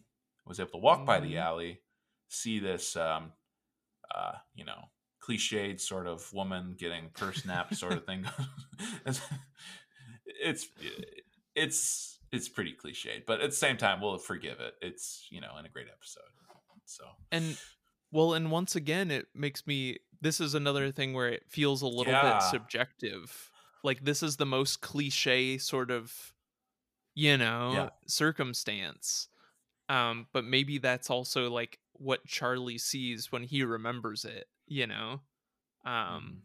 that it's like this kind of classic purse snatcher you know and Mhm. woman in distress and all that stuff and she literally calls him a hero you know and i'm sure that's like actually what happened but like this scene feels kind of a little bit cliche in a way but Yep. i i kind of like it because i like the idea that that's in in charlie's mind that's how he remembers it in this kind of heightened way you know Yep. And the fact that he runs down the alleyway and just bumps him once with like his guitar, and the guy has a knife, and he's just like, "Hey, get out of here!" And he's like, "Okay," and he gets out, like without much more of a fight or anything. Um, it, it it does feel kind of dreamlike, yeah, like you're saying. Yeah. Like it could be like him embellishing the memory. The point is, Mhm. of course, what Nadia says, where three people walk by the alley, they saw me and just kept going. You are a hero, sir, and don't let anyone tell you differently. Like pointing Mhm. to what this one points to identity. It points to Charlie. Ultimately, you know, he he is a hero. Um, he was Mhm. meant to be a hero. That was his destiny. And he got lost along the way, no pun intended. But then he found his way back and uh and that's why this was such a impactful moment for him like, you know, other Charlie, you're going to live in a world with a lot of people who are going to go the way of the world. You're going to live with a lot of people that go to the drugs that like your brother, like you know, other people. You can't swim the same way. You got to go the opposite way. And it Mhm. took Charlie a while to figure out that he needs to do that, and ultimately, he does. Uh, but Mhm. uh, so that's why it's such a good, impactful memory. Yeah. Yeah, and I love how so much of Charlie's story has been him wanting to be better than he is in a way, Yes. you know, like to like aspiring to be better, to be someone who you know saves the day. Like I feel like he he's always wanted to be that guy. Um Mhm. and it's cool that um well, it's fitting like that his number 2 you know memory would be like the time he actually saved the day for a woman you know like it- who was in in real trouble you know and um she calls him a hero the thing that he wants to be more than anything i think. Um yeah it's it's cool and just like the fact that they throw in this random moment of like hey charlie did that one time. That's the sort of guy he he is when he's at his best you know that he'll he'll be brave enough to intervene. Mm-hmm. so. Yeah, it's not just enough to want to make yourself to like Charlie, like you're saying throughout the series, he's wanted to be the hero. He's, Mhm. but I think I feel like he's taken the shortcut of trying to make himself more than he is. Like he's tried to talk himself up. He's tried to say, "I'm a I'm a rock god," you know, like literally in the caves and the moth. You think Mhm. that that's what he's he's always trying to build himself up. But this the lesson is it's not talk is cheap. You know, faith without action is dead. So Charlie, ultimately, you are the hero when you put it into practice. And then we come Mhm. back to on the island, Desmond getting the weight belt ready, and uh, Charlie saying, "Okay, all right, I'll do the weight belt. Piece of cake, no problem. I'm going to do that." And he actually means it. Like I'm going to do that. Mhm. And Desmond going, "How long can? So how long can you really hold your breath for?" And Charlie's like, "Doesn't matter. Like I'm doing this." And Desmond's like, "Awesome." Um, you know, nice nice. Yeah, it's it's once again wholesome, so good, so virtuous. I mean, I love this episode. it's so good so good. Um, have we said it's good yet? I, I don't think we've established that. This is a good episode of Lost. uh, Um, let the listener understand that we love this episode Yes, yes, we do. So Charlie's going through with it. Great. Um, and uh, I think, once again, we're coming up at about a time where it's about time to take a quick break. So, if you don't mind, let's take a quick commercial break and we'll be right back with more. The conclusion, the spine tingling conclusion of Soon and the Life Brothers after this.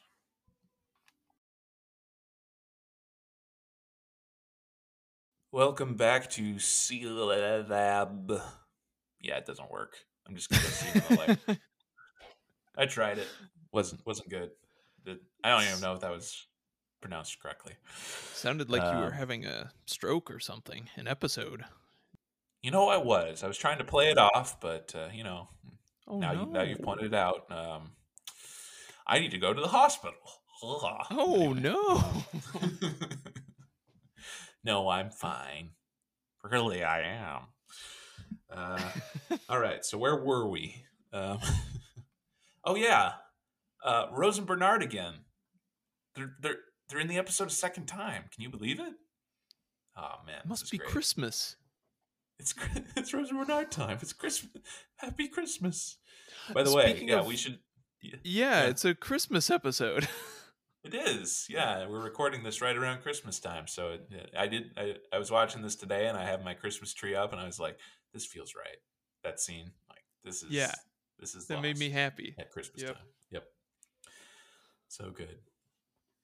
But anyway, so um, yeah, Bernard's showing off his shooting skills. Don't show him off, Bernard. That means you have to stay and shoot and might get in danger. I can't handle that type of drama with the two of you. I thought everything was settled after SOS and everything was going to be peachy, but no, I can't take it. I can't take it. Can you imagine how we would have felt uh, if it was just three nameless extras who were staying behind to shoot the dynamite? we would all know that they're they're goners. You The know what I mean? goners. Like hmm We're gonna leave Scott, Frogurt, and um, or Steve, and uh, yeah, the the striped shirt lady, and they're gonna do it. Yeah. the three of them together. Yeah, Mm-mm. yeah. No, we got we gotta have we gotta have a team. Come on, we gotta do this right. But. So Bernard's showing off to Sayid, and Sayid's like, "This guy's got the this guy's got the stuff." And then Jack comes up and is like, "Rose, you gotta leave." And Rose is like, "Can you promise me that uh, my husband's gonna be okay?" And Jack's like, "No." Um, and then Ro- no. and then Rose is all like, "I like you better since you got back, Jack. You're almost an optimist," which is a great line. But I I, I'm sorry. I just love the idea of Matthew Fox turning to her and just being like, "No, I can't." that's what it should have been. Just like, can you? Pro- no, he's probably gonna die. We're all gonna die. Everything is awful. I'm Jack. I'm a pessimist. Okay, deal with it. And it. Rose is just like, "All right, I respect it." You know Cut to Rose. She's got tears in her eyes. Okay, that's fine. why? Oh, let's get you into something black. So you hide in the bushes. but, yeah. But then we have the other moment, which I think you've referred to before, where Sayid Yes. like plays the ultimate like this is the pep talk at halftime speech. Like this is his version of it. Um, Mhm. Jack's like, no, you're gonna go. I'm gonna blow up these others. I owe them. I love Yes. that. I owe them. And then, what more are you concerned with? Killing the others or getting people off this island? Smack some sense into you. Smack. This afternoon, Mhm. you said you were our leader. It's time for you to start acting like one. Lead them to the tower, Jack. Take us all home. Yeah. Oh, if that doesn't get your blood boiling, I don't know what. Pump, heart pumping. I don't know what will. I there are there are several moments in this episode where I feel like I just like gotta like fist pump the air, you know, whenever I see it. And this is one of them where like Yeah. gosh dang it, having Sayid say to Jack, you know, lead them to the radio tower, Jack, and then take us all home. Come on, man, Mhm. that's awesome. You know, like that's so Mhm. good. Um, but like and and it's been cool to see like Sayid and Jack are kind of two leaders of this group, you know, and like they've they've throughout the whole series been two guys who like, you know, uh, uh, converse about like what is the best move, you know, what's the logical move, you know, and what do we what should we do, um, for eh, what's that's in the best interest of everyone, and it's cool to have Jack earlier in the episode say, you know, like I'm supposed to be, you know, you people have been asking me to lead and all this stuff, and for Sayid to call him out on it and say like, well then lead, you know, do the Yeah. more. Yeah, I love that. Are you more interested in killing the others? Like, what's more important to you, um, getting getting vengeance or uh, protecting your people? And the other that that line, the the Jack line, I owe them, is something I've Mm. never. I feel like I've never even noticed the way he says that, but that's what really changed for me in this viewing. Maybe the most was thinking of it from Jack's perspective of, you know, everyone in the camp knows, you know, like you were saying at the beginning, like words gotten out that he was playing catch with you know Tom like he was he was playing football with the others. And um he needs to in a way kind of prove like he's still got all their best interests in, at heart. And he he owes them in other words like he feels like he's got a debt he needs to pay to these people to like Mhm. save them and i love that that's like the burden he's carrying into this like that changes the way i see jack in this episode where he's like i need i need to save these people like i need to do this um but from the beginning he thinks of that as i need to take it out on the others and sayid Hmm. says no it's the bottom line is we need to get these people home you know like that's that's Yeah. the goal that's the thing we're all fighting for is to get home. Um and yeah, so it's just an epic moment of like Sayid snapping some sense into Jack, you know. Yeah, it's funny. You read, so I owe them. You point out a good point. It's like, who does he owe? Like, is Yeah. he owing? Like, Mm, I think you could re- you could look at like the way you're looking at, it, or the other way is I Mhm. owe the others. I got to take these people have made my life a living hell for this whole season, so I owe them. I'm Ah. gonna kill them all. I'm gonna blow them out of hell, uh, and that's why Ja Sayid says killing the others. Are you more concerned with killing the others or getting our uh, people off the island? I think either way. I think part of It's Jack compelling. is it's a combination of both, but at the same it's and then when you look at it that way, it's Sayid is asking him point blank, "Who are you? Are you, um, someone who yeah is consumed with vengeance?" I can't think of a Mhm. good historical figure for this, but are you Moses? Like, are Mhm. you? I guess are you Cain or are you Moses? Like, are you going to kill? mhm, Is your mission just to get revenge, or is it to save mhm. people. And I think that that snaps sense into Jack like my purpose has always been I am a surgeon to do no harm. I've always been consumed with bringing life into this saving life.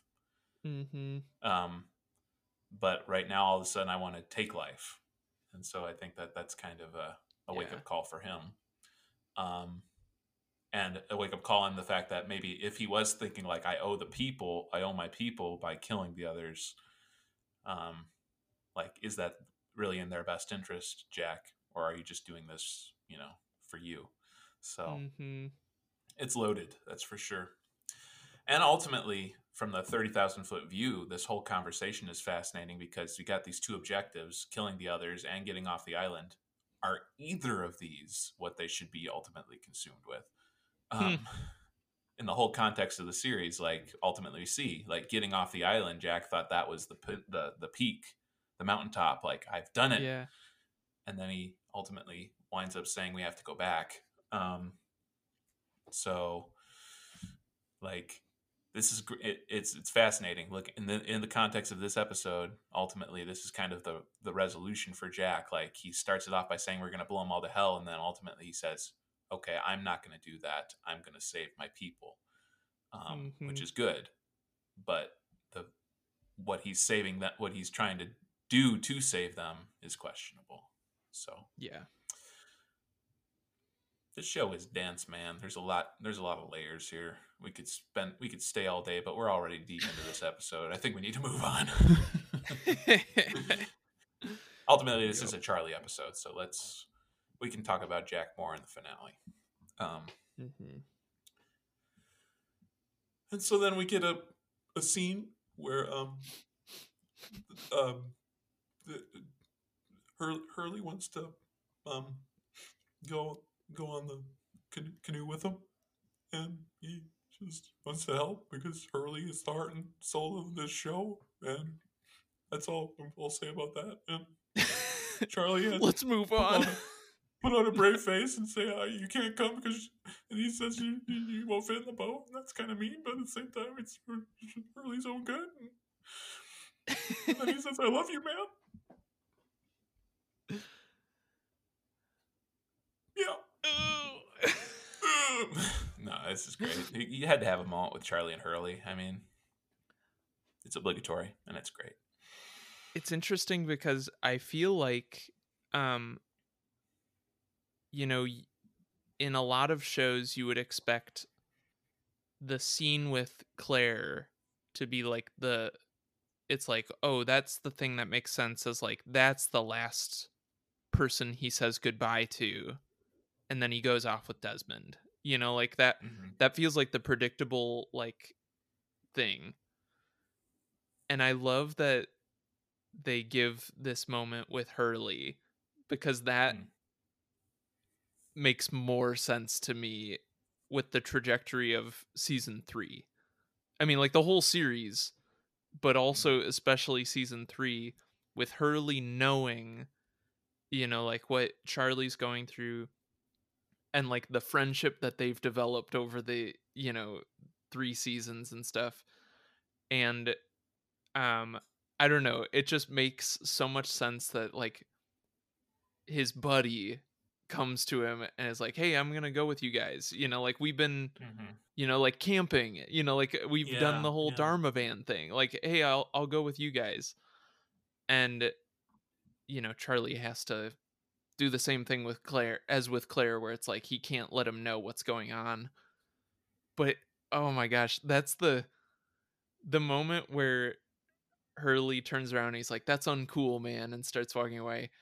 And the moment you see Charlie realize he doesn't want that to be the last moment with Hurley Mhm. is when I just break down. I feel like every time, just because it's like, he's like, Oh no, I can't let this be how we end things, you know?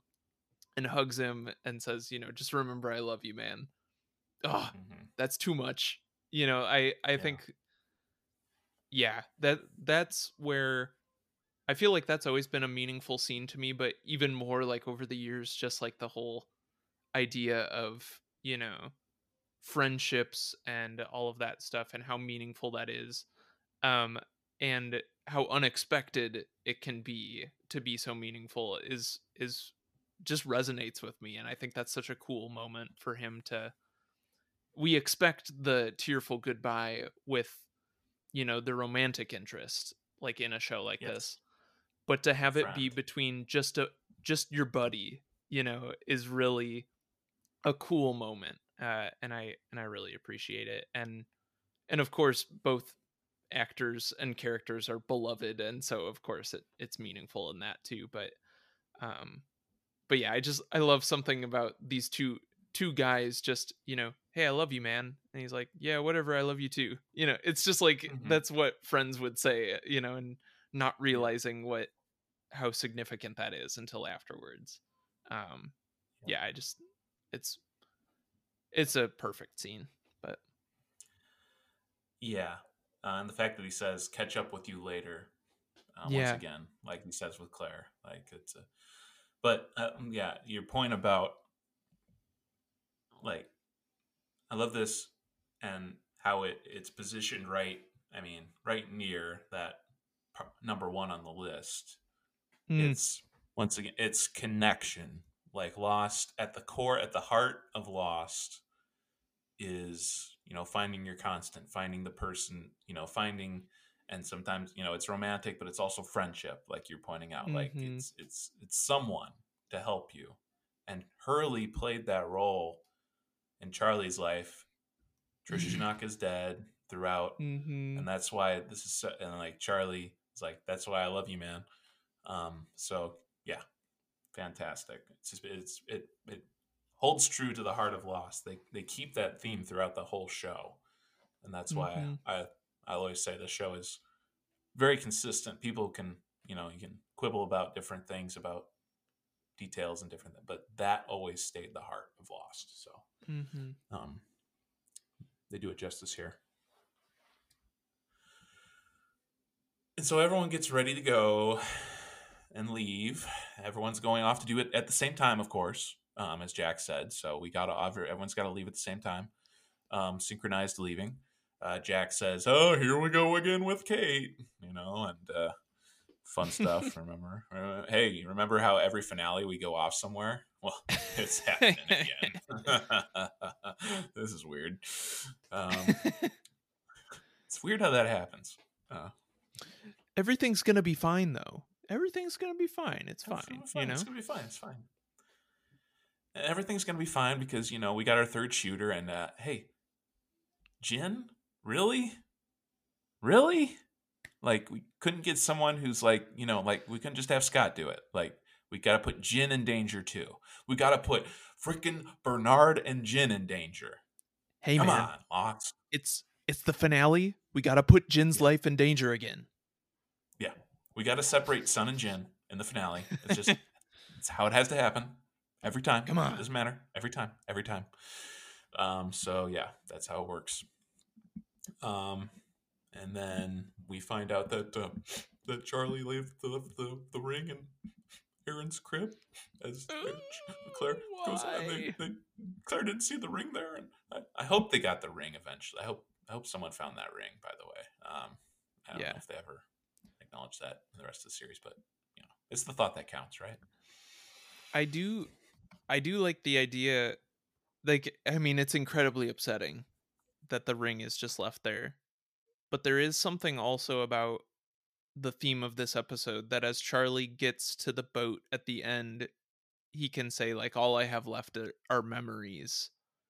And like that's a it's kind of a bittersweet realization that like he's shed everything else basically you know getting to that point even the ring and like recognized that you know like all he can carry with him as he's going now to this moment is is just memories and that's what's significant and i don't know i think there's something about it doesn't matter what happens to the ring you know because it's it's the memories you know that are that are more significant which is kind of cool but it's also sad Yeah. Yeah. He's leaving it behind for the good of other people. So yep Um, and so that brings us to number one. Hey, I'm okay. I just want to let everyone, let everyone know I didn't die. I'm good. oh good. good oh good Hey, oh hey, what are you doing over there? Hey, ah, it's gun! Oh my gosh! No! Oh, no! no, no, no. Oh man, I thought that guy was gonna be fine, but um, I guess that was- My- that's unfortunate. W- we've really gone through a whole gamut of of everything in this episode I wonder if people listening to this understand what's going on at this point. Um, i mean i Anyway. i don't even fully understand but you know at least we're enjoying ourselves here. Uh, anyway, all right. Um, number one. Yeah, this scene gets me. yeah Um, and and this is another one. When I first watched it, like you know, you see that this is this is number one, and it doesn't hit you fully until I think you watch it a few times, and then you realize like the significance in the whole context of the show and the whole the night I met you, um, and the night he met Claire you know, we flash back to the very first night and uh, the fact that he sees Claire and he sees this pregnant woman um, sitting on the beach and he has a blanket and he decides, I'm going to give her the blanket to keep her warm and I'm Mhm. going to make her laugh and I'm going to say, We're going to be okay. And reassure her that we're alive on a beautiful island. And of course they'll find us. Mhm. And I'm going to lift her up and I'm going to make her feel better. And this is my purpose Mhm. and and she the, the the fact that all that it brings out the very best in him we see in that this small scene i love that that's that's why it's number one but also Mhm. it's number one because he needed her he needed everyone Mhm. needs their constant and claire was charlie's constant the one to keep him to help him to become the best version of himself and that's where it Mhm. started right there because he was at his worst going there. We saw him on that plane snorting heroin in that bathroom. They crash, Mhm. and suddenly he sees the hope. And so that's why this is such a beautiful scene and so fitting. Uh, even though it, it, at first it seemed to kind of like a, oh, okay. I thought it would be something a little more surprising, but no, I think it's Yeah. it's it's the perfect scene. Mhm. It's number one. Yeah. And it's the it's the introduction to their whole relationship is is the most meaningful thing for him. You know, like the, the everything that came after it could only happen because of that. Um mm-hmm. I there were a couple things about it that I thought were kind of interesting and mm-hmm. I don't I don't know if this was intentional. I know that I feel like water is clearly a motif in the episode because of how it ends, you know, with with him. Mhm. But I thought it was interesting that every every flashback leading up to this one has water somehow as an element. Like the two of them take place in the rain. One Yeah. of them is swimming. One of them begins with a shot of snow outside. Um, Ah. so it's like you know, I think that counts. But yeah. um, and then this one, they're sitting by a fire, and I thought that was interesting. Like, there's no water like as like a motif in this one at all, but Mhm. it's so it sets it apart a little bit. And I don't know if that was intentional or not, but I just thought that was kind of a cool thing that all of them have something like that, but then this one stands out as like a different one from the bunch. Um, like the number Hmm. one one stands Hmm. out. Um, so I, I don't if that was intentional or not. I think that's kind of a cool thing. But Do you it- think it's a reference to fire plus water? I'm sorry. Anyway, oh, how going. dare you, you monster! Why would you do that? I'm so sorry.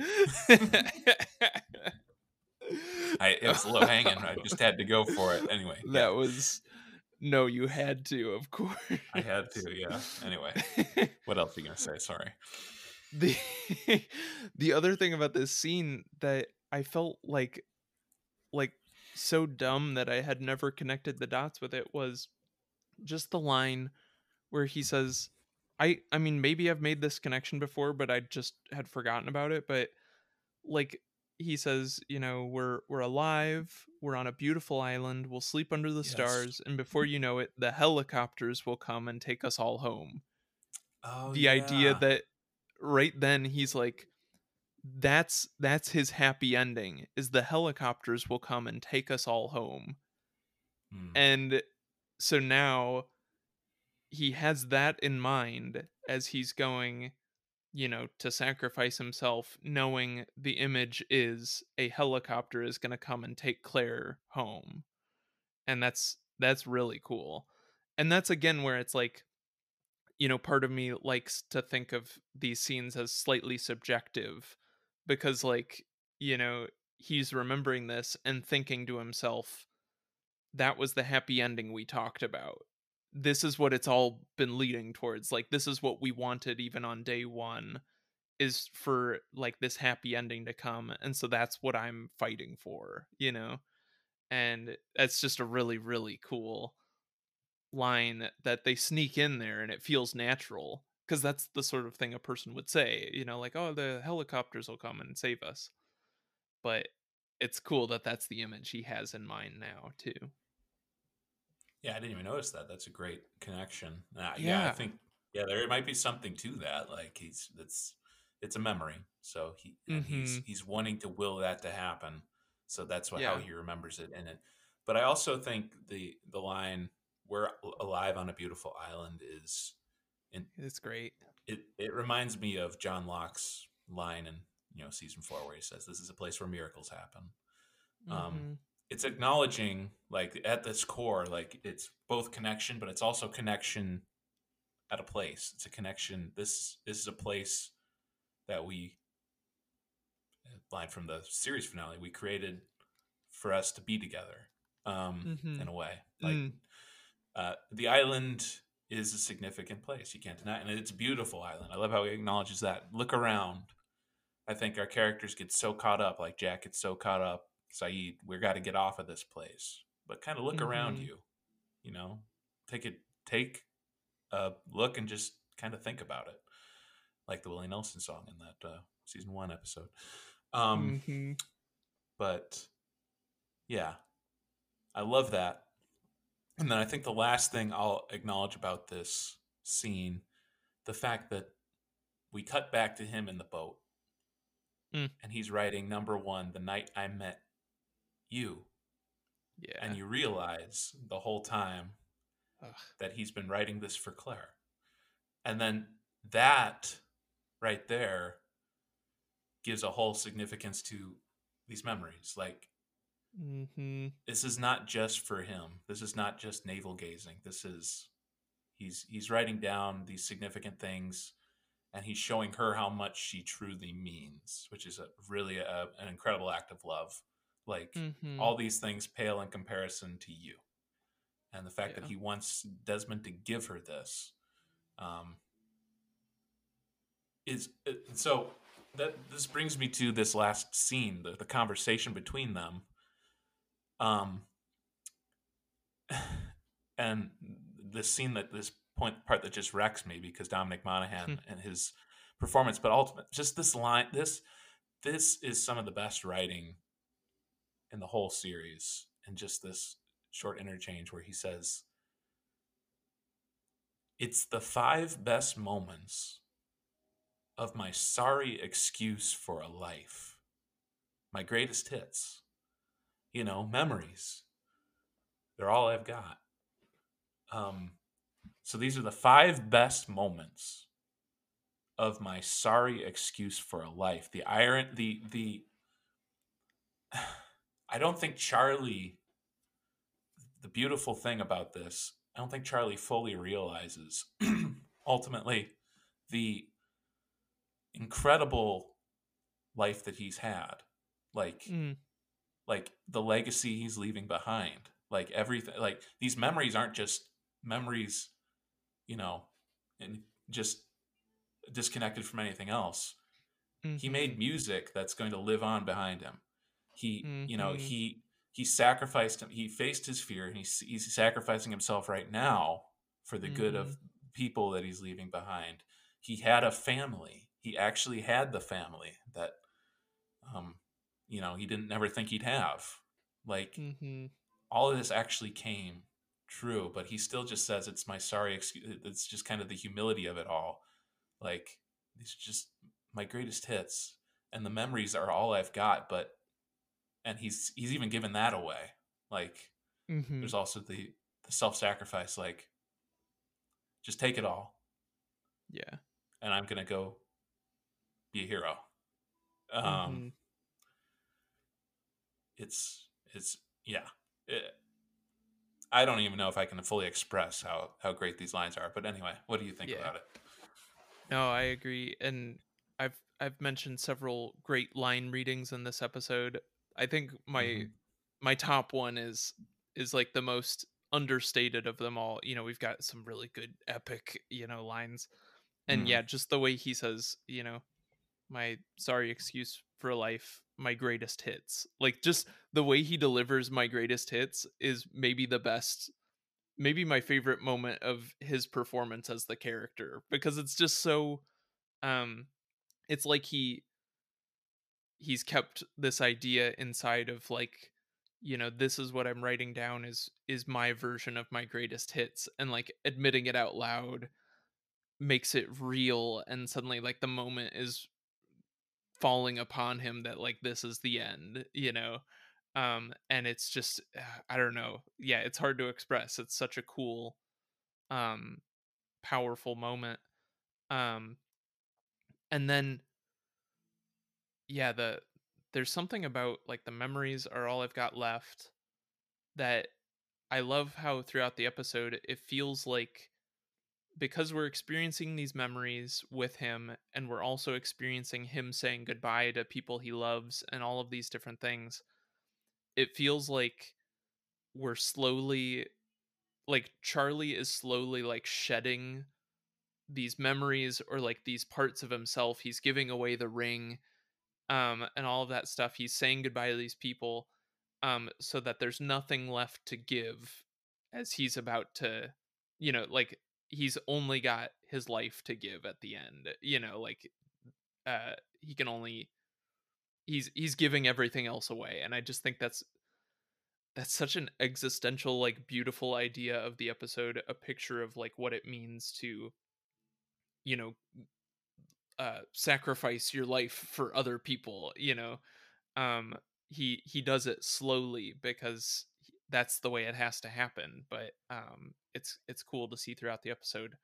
At the end he recognizes like all i've got are these memories but they're significant you know and they and they matter because of what the things he has done and his greatest hits and with clarity uh of hindsight he can recognize that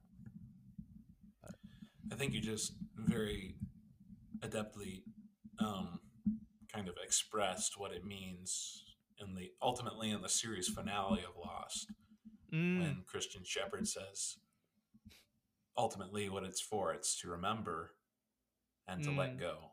Like yeah. Charlie's me- he, he, memories are all I've got.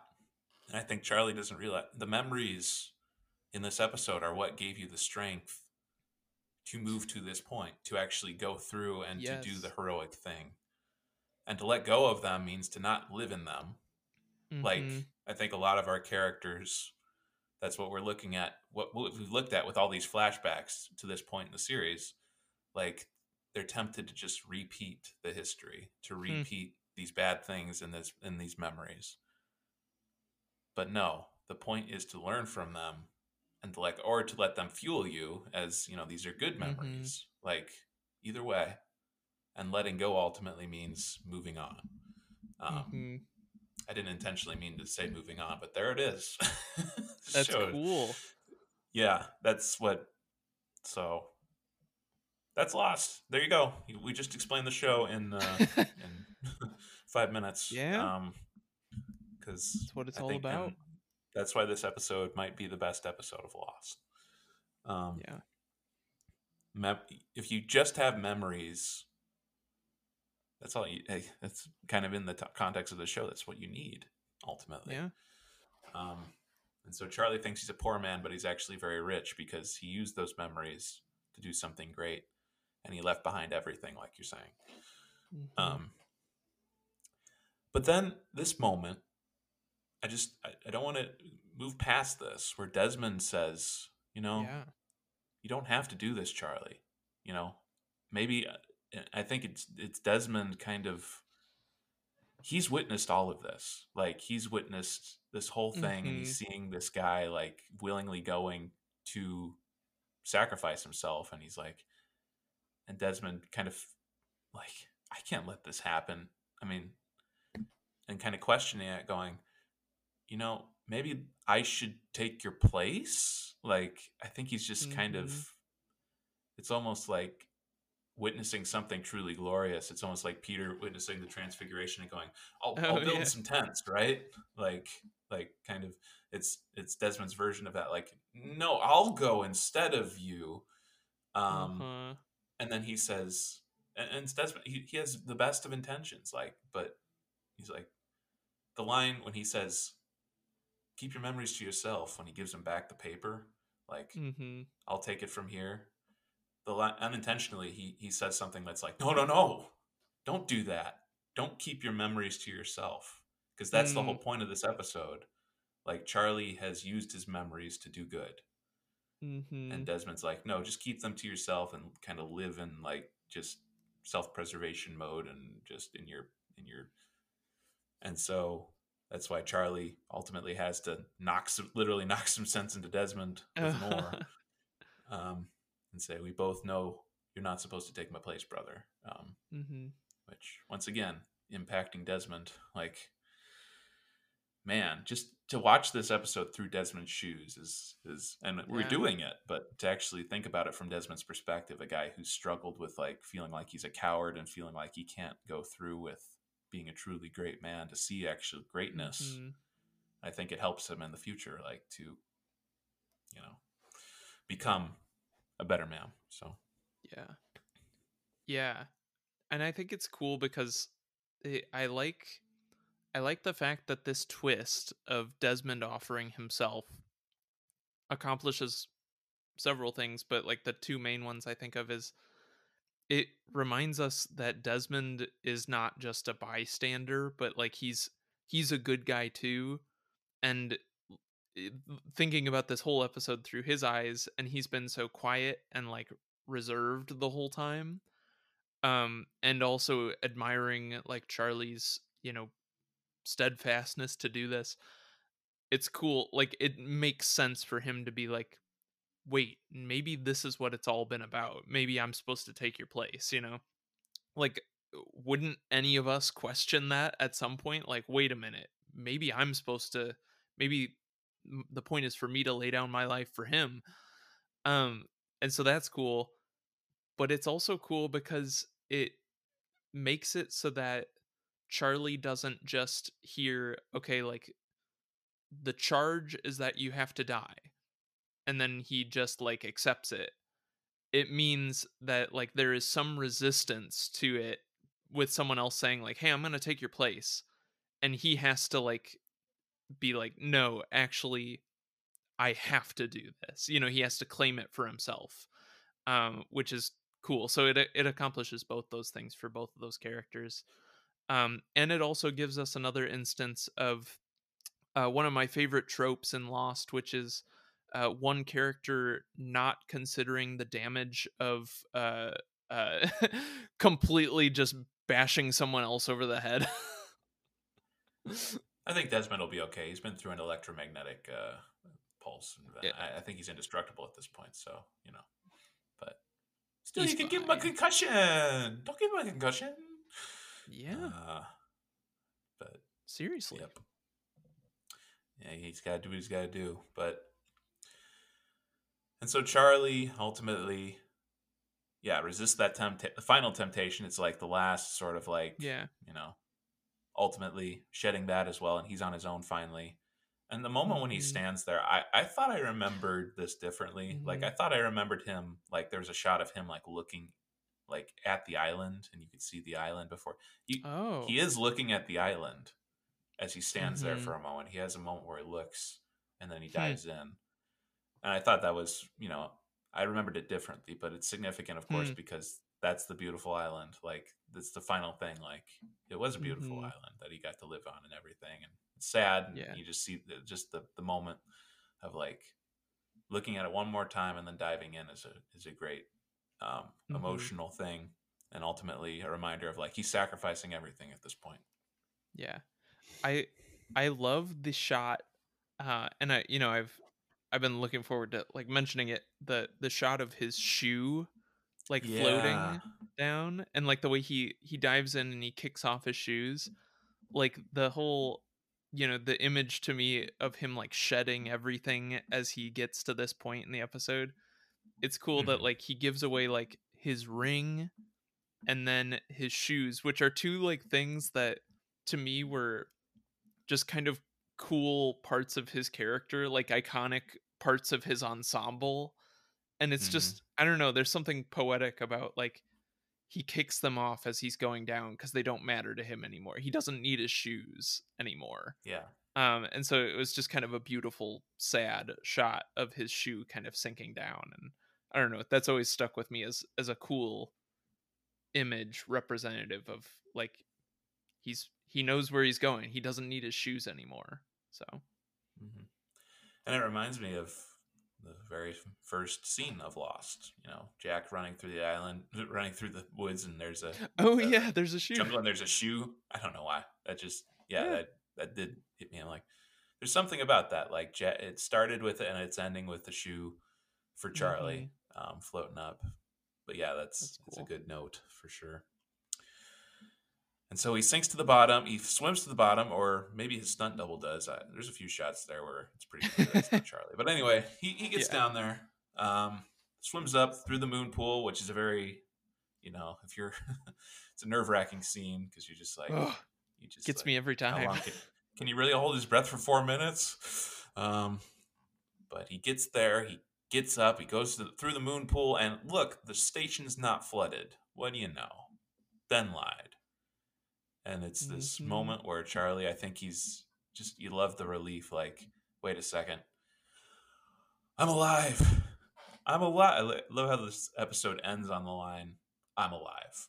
Like, just Mhm. something about that. Like that he's he's given up everything, and now he's alive. He's fully alive, um, and that's pretty cool. Although, I mean, there's a couple ladies with guns down there, but otherwise, you know, it's pretty cool. pretty cool. What's the deal with that?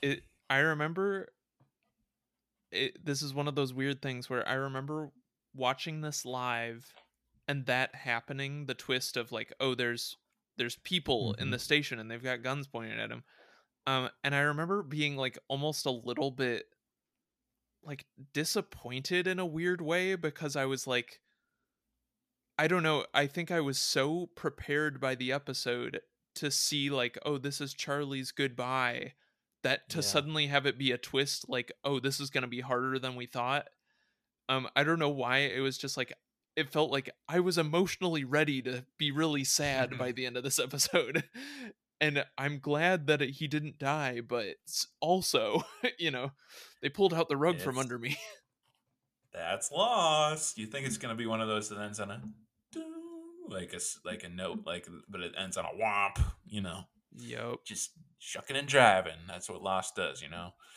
uh, Yup. always keeping you on your toes. But yeah, quite a quite a surprise ending. So there's more to this than we thought, and it means that everything's gonna happen at the same time. Oh yeah. yes oh man, but yeah, I think that closes the book on greatest hits. Um, I think we might have played our cards beforehand, but I don't know if there's anything that tops this in season three. It'll be tough to. As we're looking, thinking about top five list, it's it's. oof, this one's a great episode. Truly season great. three has had some great episodes though and uh the finale i'm i've been so looking forward to talking about the finale for that's been maybe my most anticipated episode honestly just because i always think about the twist you know and that's my favorite twist in like anything so yeah i'm i'm really excited to talk about that so. Through the looking glass we're, we've made it two part finale uh, uh, with some of the best twists and turns of the whole series some of the most surprising shocking twists and uh, one of the best endings of any episode of lost ever. Um, yeah this is gonna be fun man. This is gonna be fun. We're gonna we're gonna do it. But uh, that'll just ha- you'll just have to wait dear listener until next time. But for now, I will say to my bro, thanks for talking Lost with me, especially talking about greatest hits. Always a good time. yeah thank you And thank you, dear listener, and all you out there for enjoying this very long episode of Seeing in the Life Brothers. Might be our longest one, other than a finale. Uh, but Yeah. I mean, we just had to. There's so much to talk about. So hope you stuck So with us. Yep. And I guess all that's left to say for now is we will see you in another episode, brothers. Bye Bye.